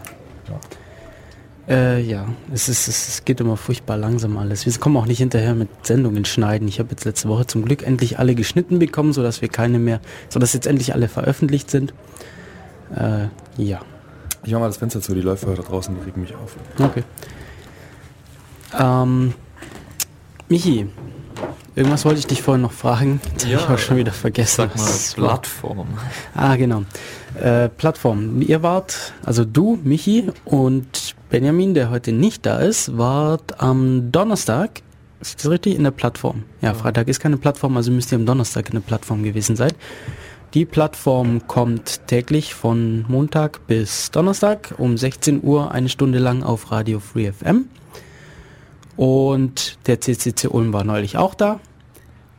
Und ihr wart da und die Sendung gibt's auch zum Download, zum Anhören. Jupp, genau. Und was habt ihr da geredet? Wir haben über Open Data geredet und Data Love Hochschulgruppe. Also recht ähnlich wie heute, vielleicht ein bisschen weniger technisch, ein paar andere Schwerpunkte haben wir gesetzt. Wir haben zum Beispiel noch über diesen Transparenzgedanken hinter Open Data geredet, äh, wieso es gut ist, was dort Datenjournalismus ist, diese Richtung. Und ganz am Ende hat der, der Fabiano eine Frage ausgepackt, die ich eigentlich recht cool fand. Stefan, da würde ich gerne mal hören, was dir dazu einfällt. Und zwar hat er uns gefragt, so rein rumspinnerisch, äh, mit welchen Daten wir tierisch gern mal irgendwas machen würden.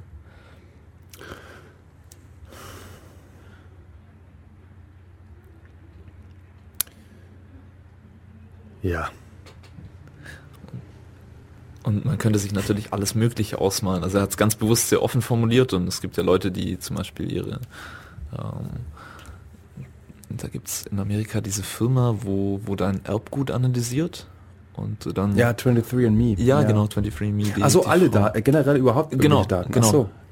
Ähm. Also was mir da eigentlich gerade einfällt, ja, was mich immer tierisch ankotzt, ist, wenn ich einkaufen gehe und es irgendwas in der Form nicht gibt, was ich dringend brauche im Supermarkt, wenn ich irgendwas back, koch oder sonst irgendwas mache.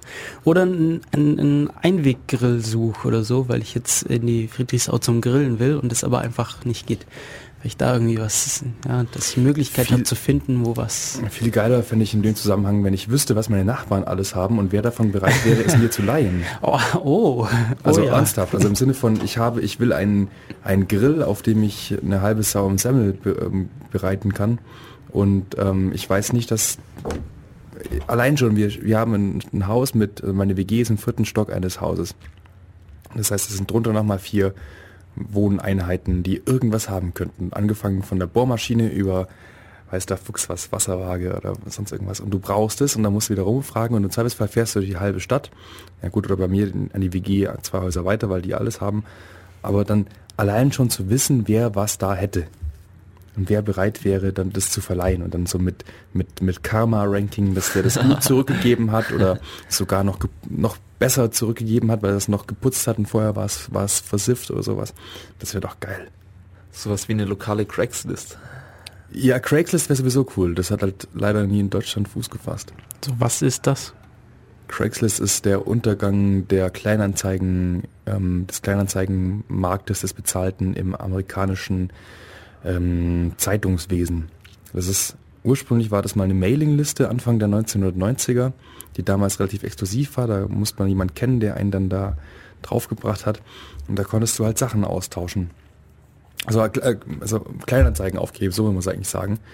Ähm, und das wurde dann irgendwann eine Website, die heute immer noch so ab, ich mach's gerade mal, die, die, sieht immer noch so schlimm aus wie ähm, vor zehn Jahren oder sowas. Das sieht so wirklich ein 1990er Geocities-mäßig aus, so ein bisschen. Und ah, für München gibt es sogar was. Also es gibt dann immer lokale Ableger davon. Zum Beispiel gibt es dann wieder eine Craigslist für San Francisco oder hier offensichtlich für München. Und da kannst du halt alles Mögliche inserieren. Zum Beispiel, ähm, weißt du, weißt du, Fuchs, irgendwie, du, du willst Antiquitäten verkaufen oder ein Handy verkaufen oder sonst also, also Verkauf. Du kannst irgendwas suchen, du kannst ähm, Wohnungen aufgeben. Also zum Beispiel, ich suche eine Immobilie oder ich will eine Immobilie tauschen oder ich brauche eine WG oder sowas. Ähm, Jobs kannst du ausschreiben und dann Dienstleistungen, zum Beispiel Nachhilfe und dann auch dann so Persönliches, das ist auch wieder schön, rein platonisch. Sie sucht sie, sie sucht ihn, er sucht sie. Verfasste Gelegenheiten, das ist auch wieder schön. Und dann Community-Zeug. Und das hat in, in Deutschland leider nie Fuß gefasst, weil es entweder zu spät waren oder weil es andere Anbieter gab. Und Craigslist deckt halt in den USA quasi alles ab. Also wenn du dein Fahrrad verchecken willst, dann packst du es nicht auf Ebay, sondern auf Craigslist. Und dann hast du eben auch das Fahrrad an jemanden verkauft, wo du es nur zwei Straßen weiterbringen musst und dir nicht Gedanken machen musst, wie du es nach Arsch der Heide mit der, mit der Post bringst dann hinterher. Und das ist also, Craigslist, ja, das wäre was Schönes für, für hier. Aber Craigslist geht dann da vielleicht noch nicht ganz so weit, weil ähm, also das Schöne ist vor allem auch Craigslist, alles ist kostenlos. Wenn ich was inseriere, ist kostenlos, außer Jobs. Und die kosten, glaube ich, in den USA 10 Dollar ein Inserat. Und da kriegst du aber auch alles. Und da ist auch zum Teil so, dass auch dann die Jobportale, also wenn du irgendwie Manager bist, okay, dann suchst du halt irgendwie, dann gut, heutzutage vielleicht über, über ähm, LinkedIn oder sonst irgendwie, dass du einen Kontakt bekommst. Aber wenn du einen Gartner suchst oder weiß der Fuchs was, dann machst du es auf Craigslist und alle anderen Jobportale gibt's also für die, für die in Anführungszeichen einfacheren Sachen gibt es halt auch nicht mehr in den USA. Das hat den, den Markt komplett umgekrempelt. Und die Zeitungen haben halt gekotzt ohne Ende. Seit wann gibt's denn das? Weißt du das? Ja, wie gesagt, Anfang der 1990er gab es Ah. diese, diese Mailingliste. Die, Ja, haben bestimmt, die haben bestimmt auch einen Wikipedia-Eintrag. Hast du gerade Arsch der Heide gesagt? Das ist ein Ort, den gibt's wirklich. genau, Craig Newmark war der Gründer der ganzen Sache. Und hier steht. Nee, das steht hier nicht. 2000, 1999 steht hier was mit Seite. Aber das ist deutlich älter auf jeden Fall. Also das, wie gesagt, früher eine Mailingliste. Ja. Der Hebu schreibt hier gerade was. Er hat eine Bekannte aus Wien und die machen sowas bei sich lokal. Mit dem Verleihen. Ja, das ist ja cool. Also auch, auch mit irgendwie, hm. Wie kommt man dann da drauf? Wie das. Ich weiß es nicht. Ich gucke gerade, ob er einen Link mitgeschickt hat. Nee, irgendwie TM. Ein Verleihkonzept ist irgendwie TM implementiert. Das kannst du halt auch, das ist ja das Schöne. Ähm, die, die einzelnen Sachen, die, sagen wir mal, zum Beispiel diese Busfahrplan-Sachen, die sind für sich genommen relativ unspannend. Und genauso haben wir auch so Verwaltungsgrenzen für Stadtteile, Stadtviertel, die sind für sich auch relativ unspannend. Dann kommt vielleicht noch irgendwie Abfuhrbezirke dazu also Müllabfuhrbezirke oder sonst irgendwas. Und jedes für sich ist vollkommen unspannend. Aber auf einmal gibt es irgendeine Person, die sagt, oh, ich habe dann irgendeine Idee, wie ich vier oder fünf von denen auf eine Art und Weise kombiniere, wo wir vorher gesagt hätten, um Gottes Willen, was denn das für ein Unsinn? Und es kommt was Cooles dabei raus. Und du könntest zum Beispiel auch sagen, du hast dein Freifunk-Stadt-WLAN-Netz und hast dann auf einem lokalen Server hier irgendwo, das kann dann ja, entdecke die alten Techniken wieder, irgendwas Usenet-artiges sein, oder we- weißt du, ist ja vollkommen egal, wie du das machst. Und dann hast du dein, dein lokales Teil hier irgendwie, oder Stadtwiki. Also ähm, Karlsruhe hat ein Stadtwiki zum Beispiel, wo alle möglichen Veranstaltungen drin sind. Ja, irgendwie geht's schon. Wäre ja was fürs Camp. Fürs Barcamp, ja, sicher. Mach doch. Was ich immer noch gerne hätte, wäre so eine Art Reddit mit Geopositionen und als Augmented Reality App. Dass verschiedene Leute verschiedene Sachen in der Stadt taggen können oder posten können, irgendwelche News und das dann hochgeratet wird und du halt nur die wirklich interessanten Sachen zu sehen bekommst. Kannst du mir Reddit kurz erklären? Ich nutze es nicht. Ja, das Prinzip bei Reddit ist, dass, dass du was posten. Katzenbilder.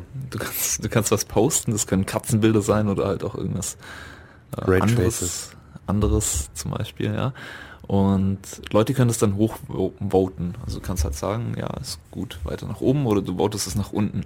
Und du kannst halt schön sortieren nach kontroversen äh, Einträgen, kontroversen Postings oder was auch immer. Und ja, Reddit ist, wird häufig so als äh, the dark side of the Internet bezeichnet. Was? Weil, ja, weil wenn du es einmal entdeckt hast, dann kommst du nicht mehr weg davon. Die Dark, also Entschuldigung, die Dark Side of the Web ist 4chan oder sowas. auch. Da muss ich jetzt auch eher dran denken. Ja. Das ist vielleicht, ja, okay. Machen Sie weiter. Man könnte drüber streiten, wieso es der Dark Side ist. Re- Reddit vielleicht deswegen, weil es dieses Prokrastinieren am krassesten fördert und du dann zu nichts anderem mehr kommst. Und Reimer 4chan, ist doch halt, so. Reimer ist doch so einer, oder? Ja. Der nichts anderes macht Und- als Reddit, oder? Ja, ja. Und 4chan ist halt eher so, das sammelt sich halt alles. Der Bodensatz des Internets. Genau. Ich mach mal einen random Ernst-Chan-Faden auf. Nein, das mach ich jetzt nicht. Ähm, ich habe mal geschaut, ähm, ist übrigens Craigslist 1995 gegründet worden und 1999 wurde dann eine Firma draus. Ja. Ja. Wo haben wir jetzt den Faden verloren? Reddit wolltest Welchen du warnen Faden? für... Reddit, lokal, Augmented Reality, Genau. Geolocation. Ja, das kann ich mir vorstellen, dass das interessant ist.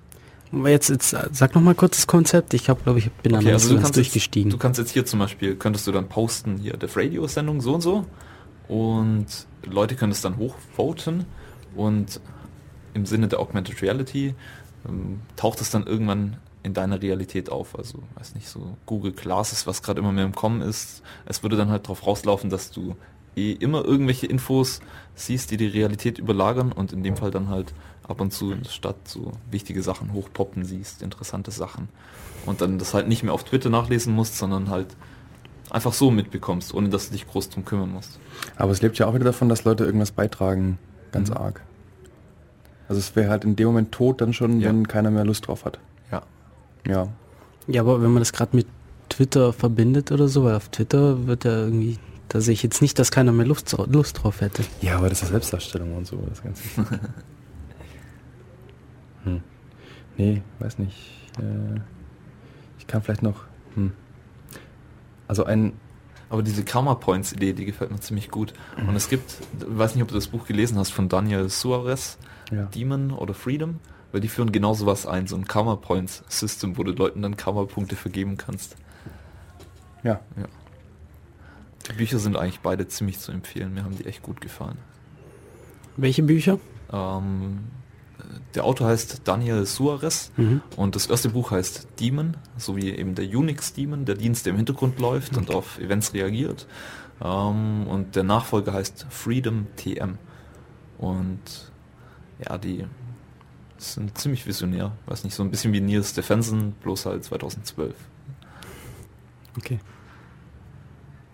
Wie funktioniert das mit den Karma-Point, äh, ja, Punkten? Hast du das noch im Kopf? Ja, die haben da so ein soziales Netzwerk aufgebaut, das dann voll in der Realität lebt und du siehst dann immer bei Leuten ihre Karma Points und die haben sowieso überall Augmented Ah, Reality. Post-Privacy. Und die haben dann sowieso überall Augmented Reality, so dass wenn du dann jemanden siehst, dann hat er zum Beispiel sowas über seinem Kopf hovern, wo dann halt die Karma Points angezeigt Ah. werden. Und dann gibt's halt Leute, die irgendwie minus 10 haben und halt andere Leute, die ganz, ganz viele haben. Sowas. Also, Also- Mobbing eine Stufe weiter. Du wärst auch der Erste, der sich diese Google Glasses kaufen würde. Ja, absolut. Oh, ich wäre auch sofort dabei. Sofort, Oh, ja. klar. Ja? Das, ja gut, das ist also, hm. ich würde meine Adblocker reinpacken. also wer die Google Glasses nicht kennt, diese gehypte Produktdemo von Google, das sind ähm, Brillen, in die Informationen per Semi-Bildschirm mit reingespielt werden können und das ist der, laut Google der neueste heiße Scheiß. Ich glaube, Google ist mittlerweile zu groß, um noch wirklich visionär zu sein. Kann schon sein. Ich weiß nicht, braucht ein, heißt visionär sein, dass du auch, also, dass du bereit sein musst, Sachen einfach umzuwerfen, komplett anders zu machen? Ja, sich selber auch umzuwerfen. Ich glaube, Google ist mittlerweile ein Dickschiff. Also, also, also ich glaube nicht, dass Google ein Dick, du, Google ist ein Dickschiff, aber ich glaube, dass sie einfach mittlerweile so viel Masse haben, dass es schwer für sie ist, irgendwie umzudenken intern. Ja, das, ich denke das auch, dass, was nicht, was wirklich Neues zu machen, bedingt immer, dass du bereit bist, irgendwas zu machen, was halt nicht von der breiten Masse angenommen wird oder ein gewisses Risiko eingehst. Ja, aber vor allem auch dich selber in Frage zu stellen. Mhm. Oder dein eigenes Geschäftsmodell zu kannibalisieren. Wie Journalisten zum Beispiel mit Online-Redaktionen. Hat sich übrigens kein Mensch angemeldet fürs Camp bislang von Journalisten. ist auch ein bisschen Schade. enttäuschend, oder? Die Ja. Totholzmedien. Ja. Es war Totholzmedien. Verkauf für, Ge- Verkauf für toten Baum. Nee, das ist, es war auf der Republika auch eine Session über Data-Driven Journalism und da sind da, was, da sind alle dabei, da ist der New York Times dabei und, und Guardian und Zeit Online und, und Spiegel hat da auch was er gemacht hat mit, mit, mit Wikileaks zusammen, damals TM. Und dann hatten wir ja auch so Interviews im Vorfeld hier zum Camp und dann redest du mit den Leuten und sagst, ja hier, Data-Driven Journalism, ihr könnt da mit den Daten der Stadt irgendwas Cooles machen, oder allein schon den Haushalt mal zu vergleichen über die Jahre hinweg oder egal was ihr damit macht, ist ja vollkommen wurscht. Oder auch mal, auch wenn ihr auch Sachen mal anfragt, also ihr wollt Sachen von der Stadt haben und die sagen, die geben die euch nicht, das ist ja auch eine Story im Endeffekt. Und kommt doch zum Camp, dann macht er was direkt und so, oh nee, das ist schon Wochenende. Da, Familie und so. Da müsst ihr mir dann vom Arbeitgeber freistellen lassen unter der Woche. Weißt du, dass man halt in der Freizeit mal hinkommen könnte, um das, weil, weil man es cool findet. Ja. Ah, das ist Okay. doch verdammt schade. Ich meine, das ist doch eigentlich eine Goldgrube, sowas. Ja, vor allem sich auch mit den Leuten zu vernetzen, die, oder halt mal die kennenzulernen, die da sind. Ähm, ich, Ich meine, wie war das bei der ACTA-Demo hier? Da war doch von den Journalisten auch irgendwie so nicht viel. das weiß ich gar nicht, wer da war. Und so ein Barcamp hier an der Uni, das ist doch eigentlich eine tolle Gelegenheit, um drüber zu berichten. Ich meine, Studenten. Ja, ist halt vielleicht die Frage auch, in welche machen. Richtung man sich aus, äh, ausrichtet, ähm, publikumsseitig, also welches Publikum man eigentlich ansprechen möchte. Ob es dann einfach nur darum geht, möglichst viele Klicks bei, mit, mit Facebook-Links zu generieren, um eben klickbasiert dann Anzeigen frei. Ich weiß es ja nicht. Ich habe es nicht verstanden. Schade. Wo Ja. siehst du den Datenjournalismus? Meinst du, das wird in Zukunft noch eine größere Rolle spielen? Ähm, ich weiß es nicht, wo sich hin entwickelt. Also es gibt ja zum Beispiel Lorenz Matzert, der ähm, Open Data Cities betreibt, zusammen mit, mit ähm, ach, wie heißt der jetzt wieder? Marco Maas und noch irgendjemand. Die haben zum Beispiel vor einer Weile die- diesen Zugmonitor gemacht für die Süddeutsche Zeitung, war das, glaube ich.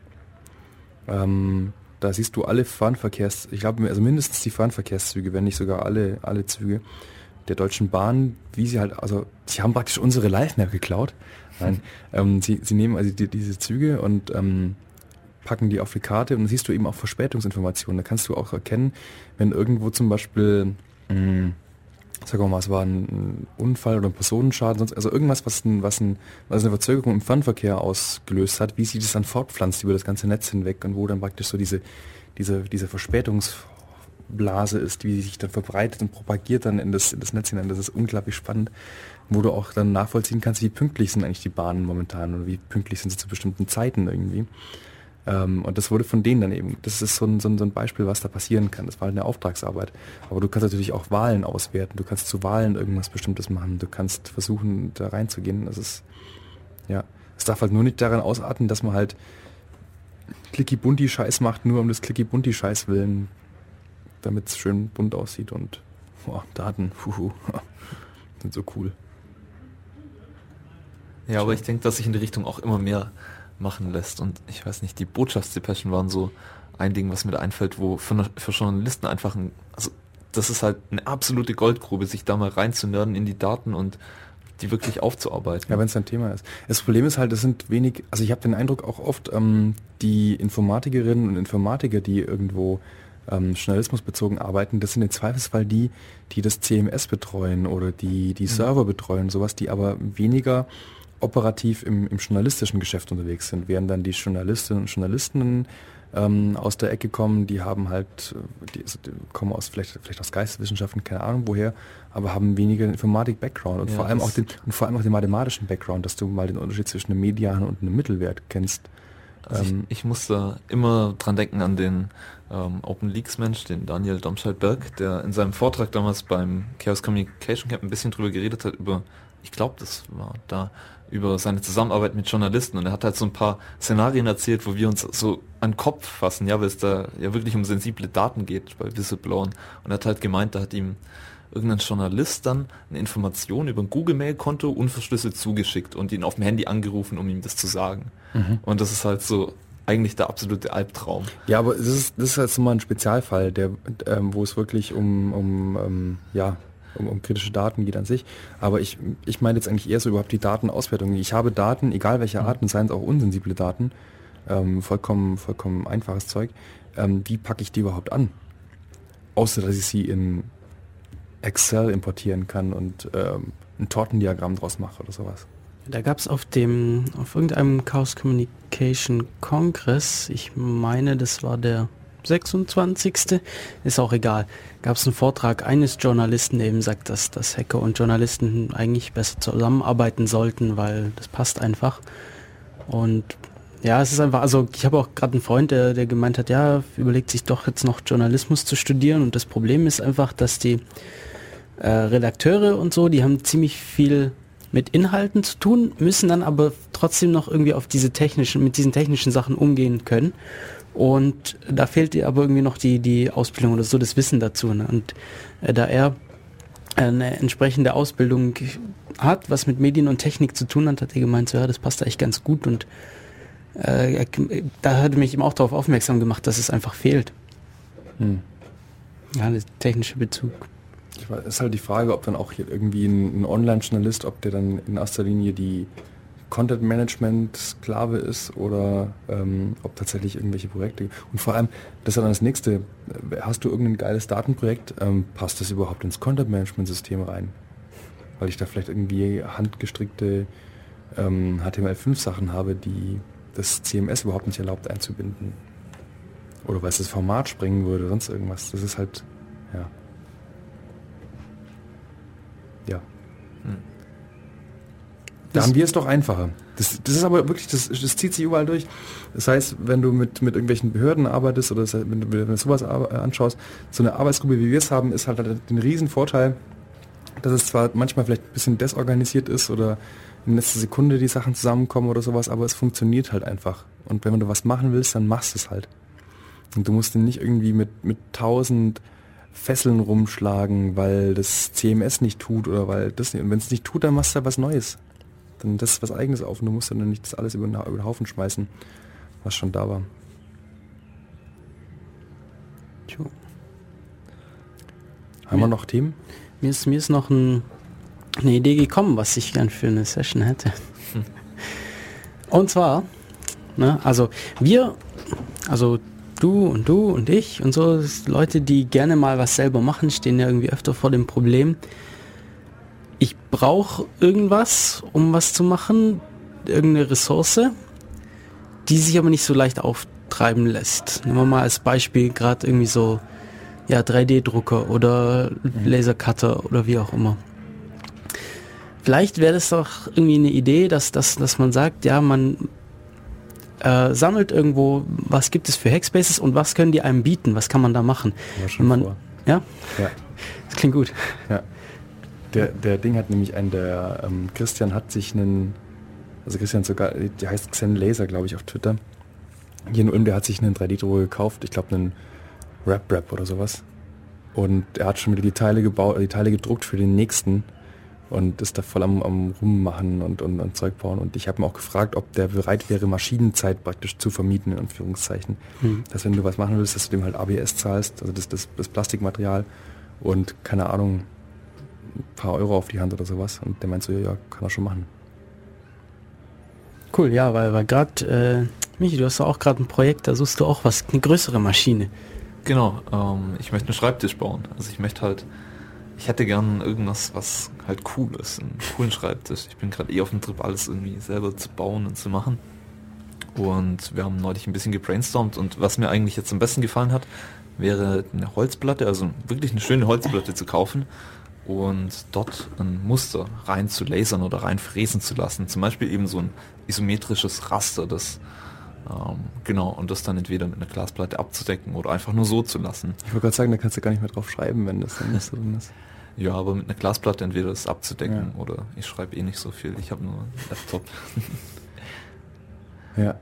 Ja, da- das, die Möglichkeiten gibt's viele. Also ich habe da mal über einen Jahreswechsel habe ich mir da mal reingelesen, da gibt's so, ein, so, ein, so mehrere Pläne für CNC-Fräsen in, in zum Teil Riesenformaten, die man aber auch aus, also du brauchst dann nur, also das ist das Bootstrapping-Problem, du brauchst eine CNC-Fräse, um die Teile dir zu bauen, um dir eine neue CNC-Fräse zu bauen selber.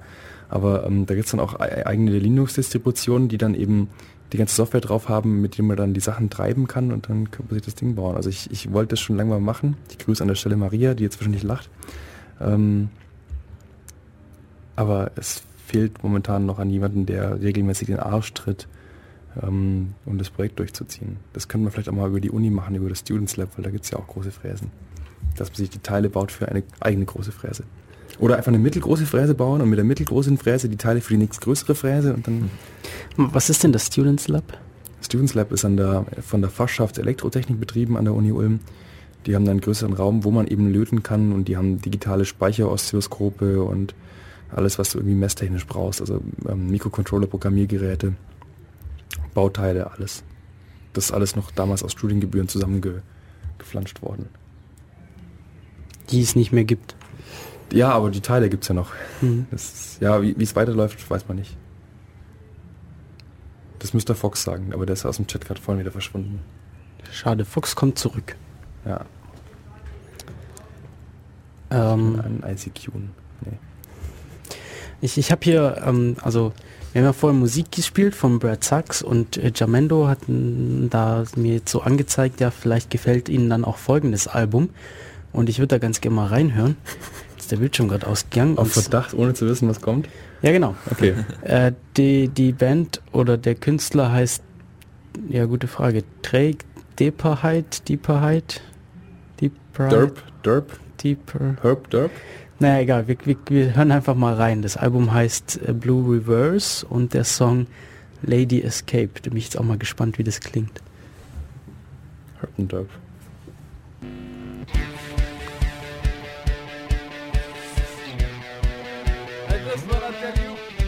the story of my life, the story of my life, the story of my life.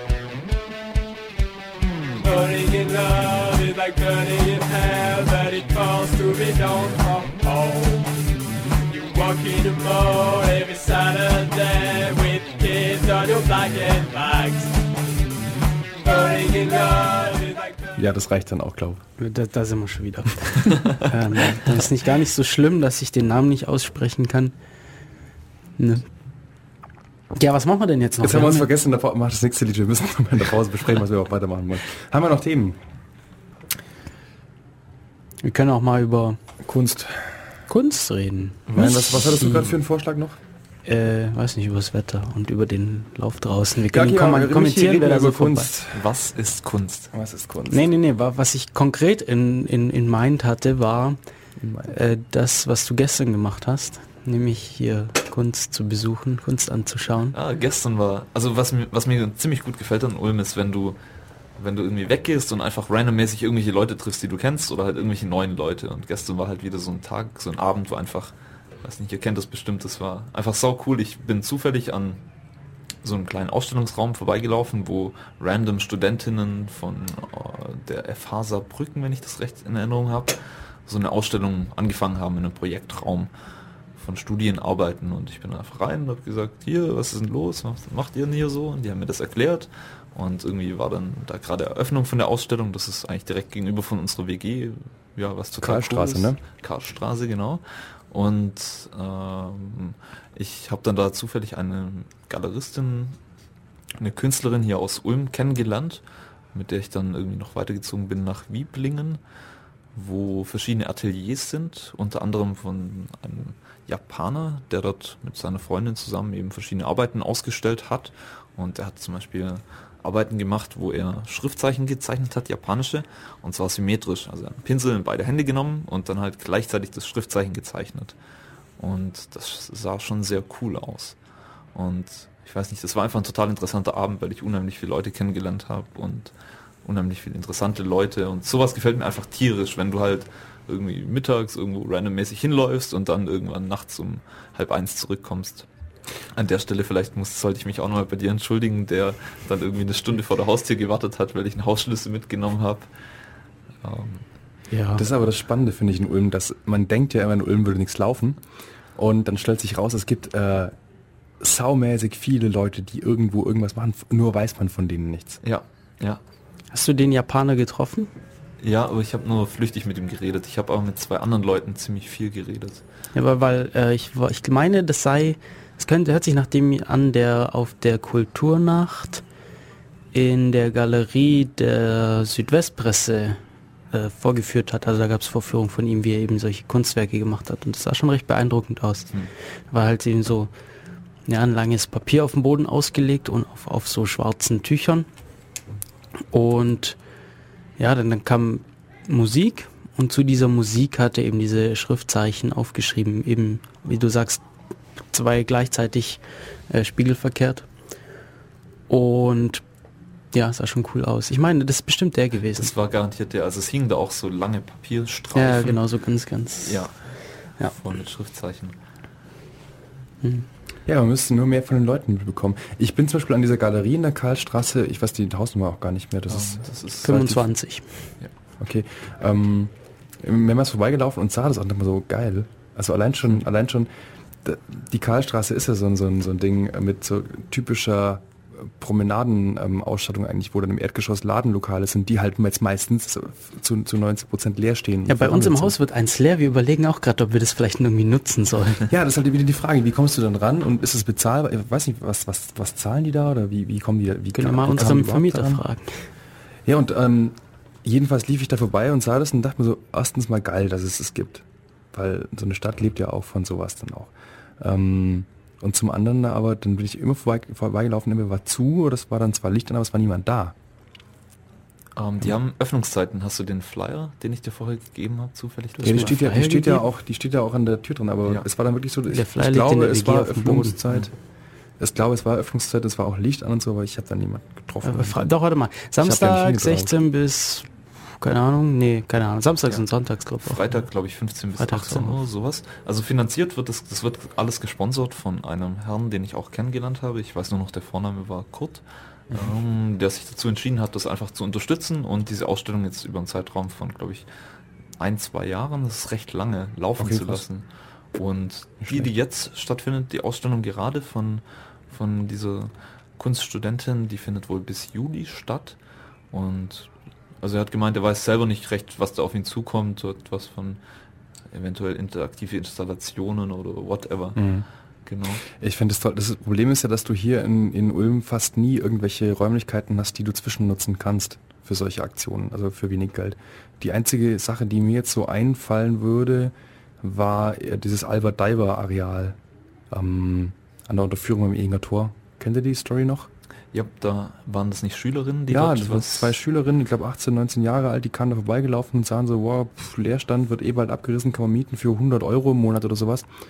Und haben dann eben auch äh, Kunst da drin, ange also Raum für Kunst gelassen und Party und so weiter. Und dann kam irgendwann das Ordnungsamt und sagt so, wow, das ist hier überhaupt nicht genehmigt und macht den Laden zu. Also es ist die, die Kombination aus, und, und Panda war aber ja auch so eher Zwischennutzung, wo auch wieder das Ordnungsamt kam hinterher. Also da ist dann noch der Punkt, erstens mal Räume wahrscheinlich, also hauptsächlich zu teuer.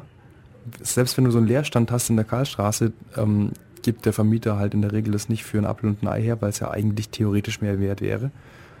Wobei ich nicht frage, ich habe noch, nie ich, ich hab noch nie gefragt, fällt mir gerade auf. Ich, ich Ja, frage da mal. Auf der anderen Seite ist aber halt dann so wieder, ähm, das, das müssen halt auch die Behörden mitmachen. Und da sind wir vielleicht dann doch ein bisschen zu schwäbisch. Das ist halt dann doch nicht Berlin hier. Du hast vor einer Weile, meine ich, bei Facebook was geteilt, wo dann so eine kleine Diskussion aufkam und du hast dann dieses, hm, wie heißt das? Unperfekthaus, Ja, ja. genau, das Unperfekthaus gepostet. Mhm. Und da haben so viele Leute irgendwie mitdiskutiert und ich habe da nur drunter geschrieben, dass ich auch tierisch gern bei sowas dabei wäre. Und ich glaube schon, dass da richtig viele Leute Lust drauf hätten, irgendwas in die Richtung zu machen, Mhm. dass es einfach Räume gibt, die für sowas also einfach öffentlich sind. Ja. Da, ich habe gestern zum ersten Mal den Begriff Offspace gehört. Was ist ein Offspace? Habe ich dann, genau, das war dann meine erste Frage. So. Und das ist wohl einfach ein Raum, der für Kunst genutzt wird, aber halt nicht von nicht von staatlich gefördert noch, sondern halt irgendwas Privates. Und Mhm. das kommt wohl aus, ähm, aus den großen Städten. Ich meine, sie hat was gesagt von München, wo die Leute einfach irgendwann angefangen haben, mangels Alternativen, Ausstellungen in Privaträumen zu machen. Also Mhm. tatsächlich dann so in der WG irgendwas auszustellen. Das gab es ja hier auch schon vor einer Weile. Okay. Das gab es in der, ähm, in der, in der Olgastraße hinten Richtung Zundeltor. Da ist eine WG gewesen, die sich aufgelöst hat oder sowas. Und die hatten dann da, das war, ich fand das so cool einfach. Das waren, ich glaube, drei oder vier Mädels, die und also und Mark, Mark Klawikowski kennt ihr ja wahrscheinlich auch, oder? Der diese, ähm, der mit Ritti Sonnenko zusammen auch dann dieses Puppentheater macht, so Schneiderlein von Ulm. Oder neulich haben sie eine Aktion gemacht, da haben sie sich einen Roboter ähm, als Roboter angezogen und sind dann unten die Donaupromenade entlang gelaufen. da gibt's ein Video, das kann man mal posten. Also Aktion, sie macht halt äh, solche Arten, dann gab's eben dann eben ähm, äh, Rauminstallationen und Ölgemälde und Genäse, irgendwelche Nähsachen, ebenso Vögelchen und, und Zeug. Und das war dann eben in der, in der WG und die hatten dann damit geworben, indem sie Post-its bestempelt hatten mit Oststadtkunst, das war der Name. Es gibt auch noch eine Facebook-Gruppe, wo aber meistens dann irgendwelche Leute dann Konzerte bewerben oder sowas.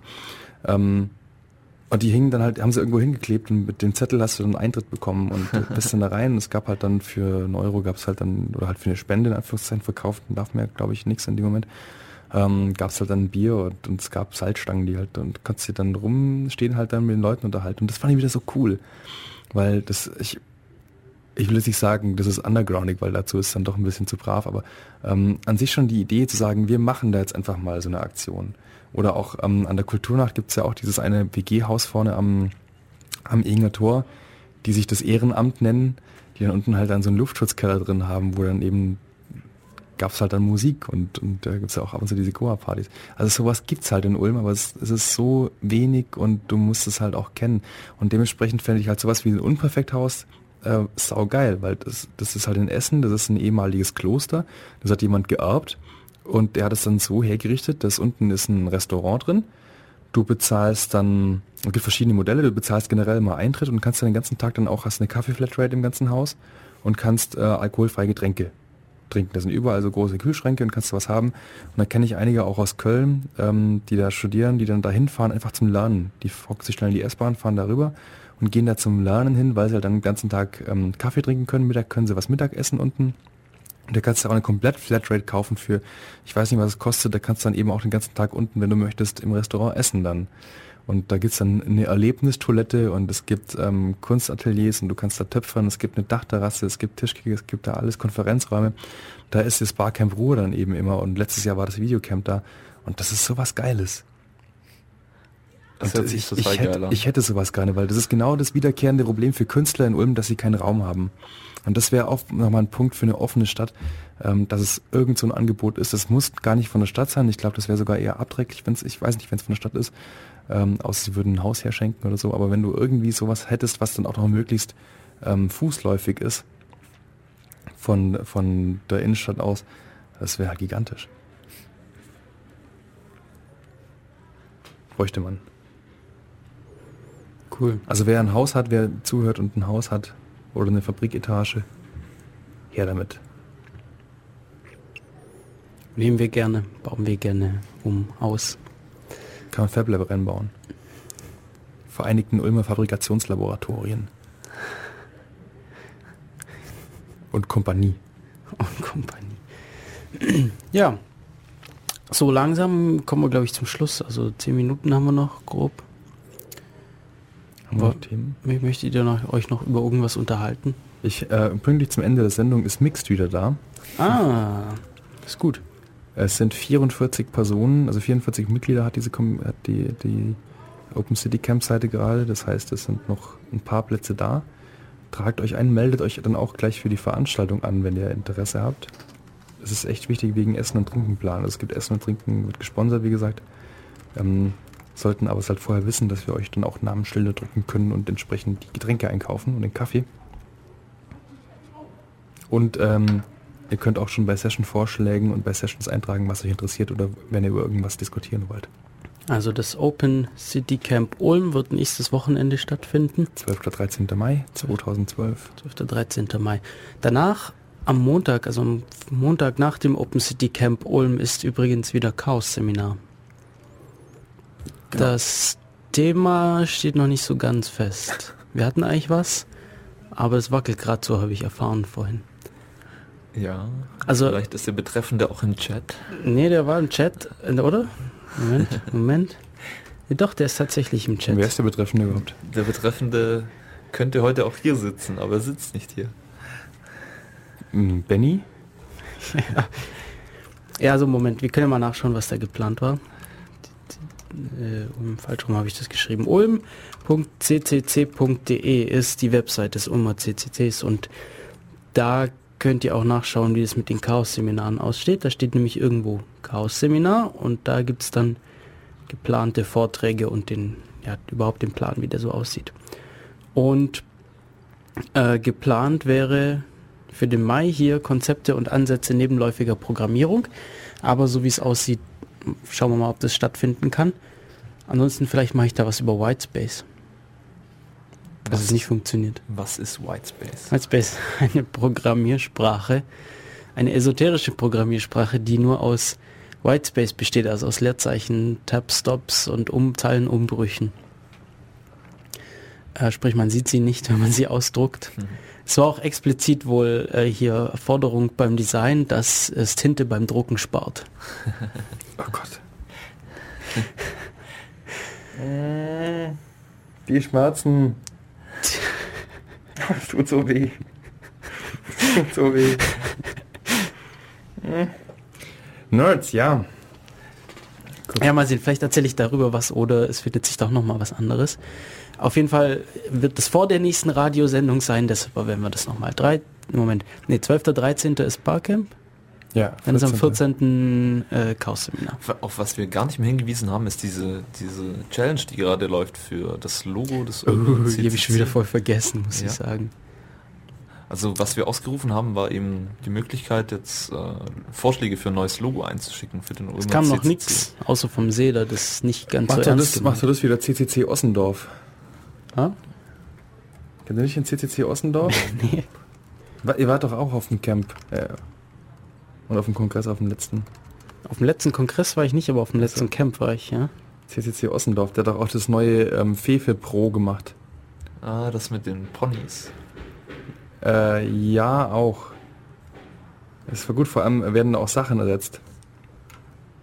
Also werden Inhalte, zum Beispiel wird Patente durch Saftpresse ersetzt.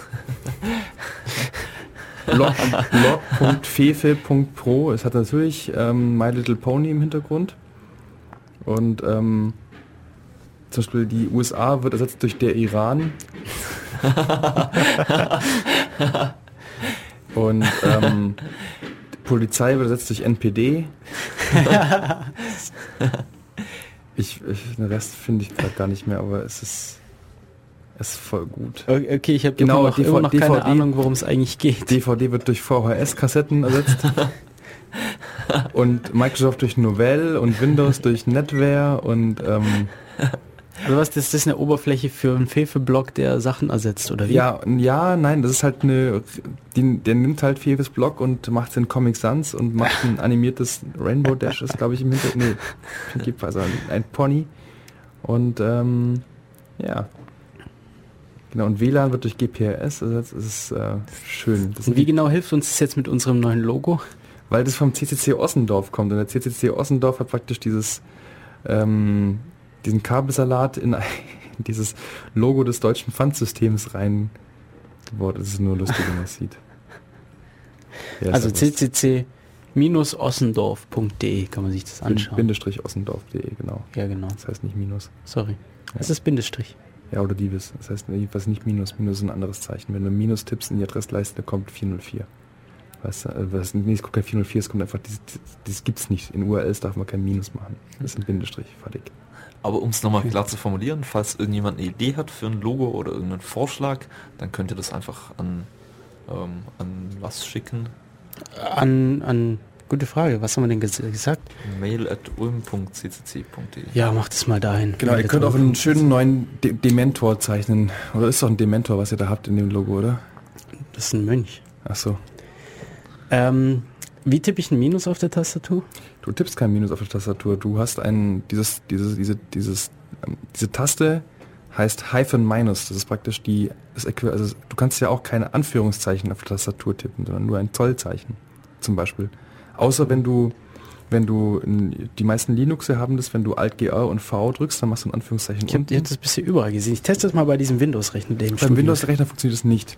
Wenn du einen Linux-Rechner hast, kannst du zum Beispiel also richtige Anführungszeichen mit Alt-GR-V und Alt-GR-B drücken. Und ähm, Tatsache. mit Alt-GR-Bindestrich kannst du in der Regel, das ist nicht überall richtig implementiert, einen, einen Gedankenstrich zum Beispiel machen. Mhm. Ja, das nutze ich nämlich auch Ein- sehr gerne, ja. Ein Minus ist aber so, das ist so vorgesehen, dass die Tastatur hat natürlich nicht alle Zeichen, die es gibt, einfach, ähm, die man setzen kann. Deswegen ist bei Shift 2 auf deutschen Tastaturen kommt kein richtiges Anführungszeichen, sondern ein Zollzeichen. Die, die Software soll aber eben Eingabe, also kontextabhängig entscheiden, was, durch was sie das ersetzt. Und beim Hyphen Minus ist es so, dass es sowohl ein Hyphen, also ein Bindestrich oder Divis sagt man auch, ähm, eingeben soll. Oder eben, wenn du zum Beispiel in der Tabellenkalkulation unterwegs bist, dich durch ein Min- Minus zu, äh, zu tauschen. Ein Minus ist ein ganz anderes Zeichen als ein Bindestrich. Ein Minus ähm, siehst du zum Beispiel, wenn du ein Plus tippst und dann ein Bindestrich dahinter, dann, dann taugt es nicht. Das sieht nicht, das passt nicht.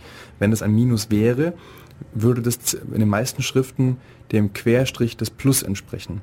Und du kannst natürlich dir ein, ein Minus irgendwoher Unicoden oder ähm, aus einer Char-Map rausholen und du kannst ja mal versuchen, das in URL reinzutippen, da kommt aber nichts dabei raus. Also das geht wahrscheinlich heutzutage durch die, die wie heißt das, ähm, diese Möglichkeit, dass man eben auch Umlaute in URLs kodiert, aber wenn du den klassischen RFC anschaust, dann besteht ein URL aus Buchstaben, aus Zahlen und eben einem Divis. Das heißt, ich, ich könnte zwei unterschiedliche Domains A minus B machen und A Ich weiß nicht, ich B. weiß wie gesagt nicht, ob mit diesem Punycode, wie das heißt, ob also Ja, aber es wäre cool, wenn es Minus gehen erlaubt würde. sind. Du kannst ja auch ein kyrillisches A reinpacken mittendrin, dann kann niemand mehr dein, dein, dein Zeug aufrufen, außer wenn er zwischendrin kyrillisches A tippt, das genauso aussieht wie das lateinische A, aber halt ein unterschiedliches Zeichen ist. Aber wie gesagt, Das- es ist Das einfach ist lustig, das muss ich ausprobieren. es ist einfach, ja, du kannst auch zum Beispiel google.de oder sowas dir registrieren, wo einfach zwei kyrillische O's drin sind.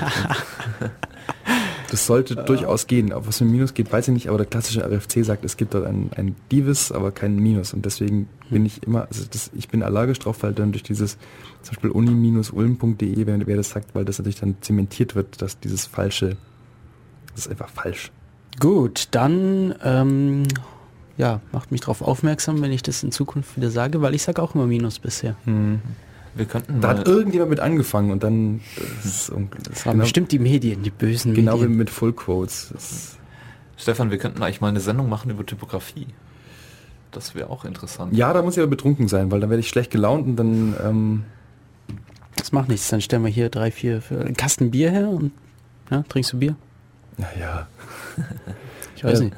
Gestern auch schon wieder jemand kennengelernt. Der Bier ist so widerlich. Nein, dann trinken wir Gin Tonic, dann besaufen wir uns ordentlich und reden über Typ. Da mache ich mit. Gut. Gut, da haben wir schon mal eine Sendung. Das nächste Thema wird wahrscheinlich irgendwas anderes sein, aber Ja, Zeit haben wir jetzt eh nicht mehr, ne? ne, wir haben jetzt noch zwei Minuten. Wir können auch eine Kurzsendung Typografie. Nein, nein, nein, da lassen wir uns die zwei Stunden. Ähm, Sind wir fertig? Ja. Yoshin, Yoshin Sparshin einspielen? was, was hineinspielen? Was? Yoshin Sparshin? was ist das denn? Das sind wir am Wochen, nee, vor einer Woche draufgekommen, als ich bei Hebu in Berlin war. Ein von einer tschechischen Banjo-Kapelle eingespieltes Lied, das irgendwann vor zwei Jahren in Polen richtig beliebt wurde. Das ist äh, einfach. Wie finde ich das? Äh, Yoshin Sparshin suchen bei bei YouTube. Jozin Z Barzin. Du hast es schon, oder wie? Ja. Ich kann dir auch hier das Kabel geben und deinen Rechner anschließen. Nee, das mal. Nee, das ist, glaube ich, urrechtlich auch geschützt. So. Okay. Dann müssen wir da halt rausschneiden, ne?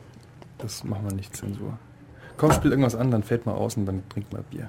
Wir haben eh nur noch eine Minute. Wir können auch einfach hier wieder auf FreeShift schalten und die, die Kontrolle wieder an FreeFM zurückgeben. Okay. Kontrollverlust. Ja. Wir enden mit Kontrollverlust. Tschüss Michi, tschüss SDK. Ciao, tschüss, ciao. tschüss Zuhörer.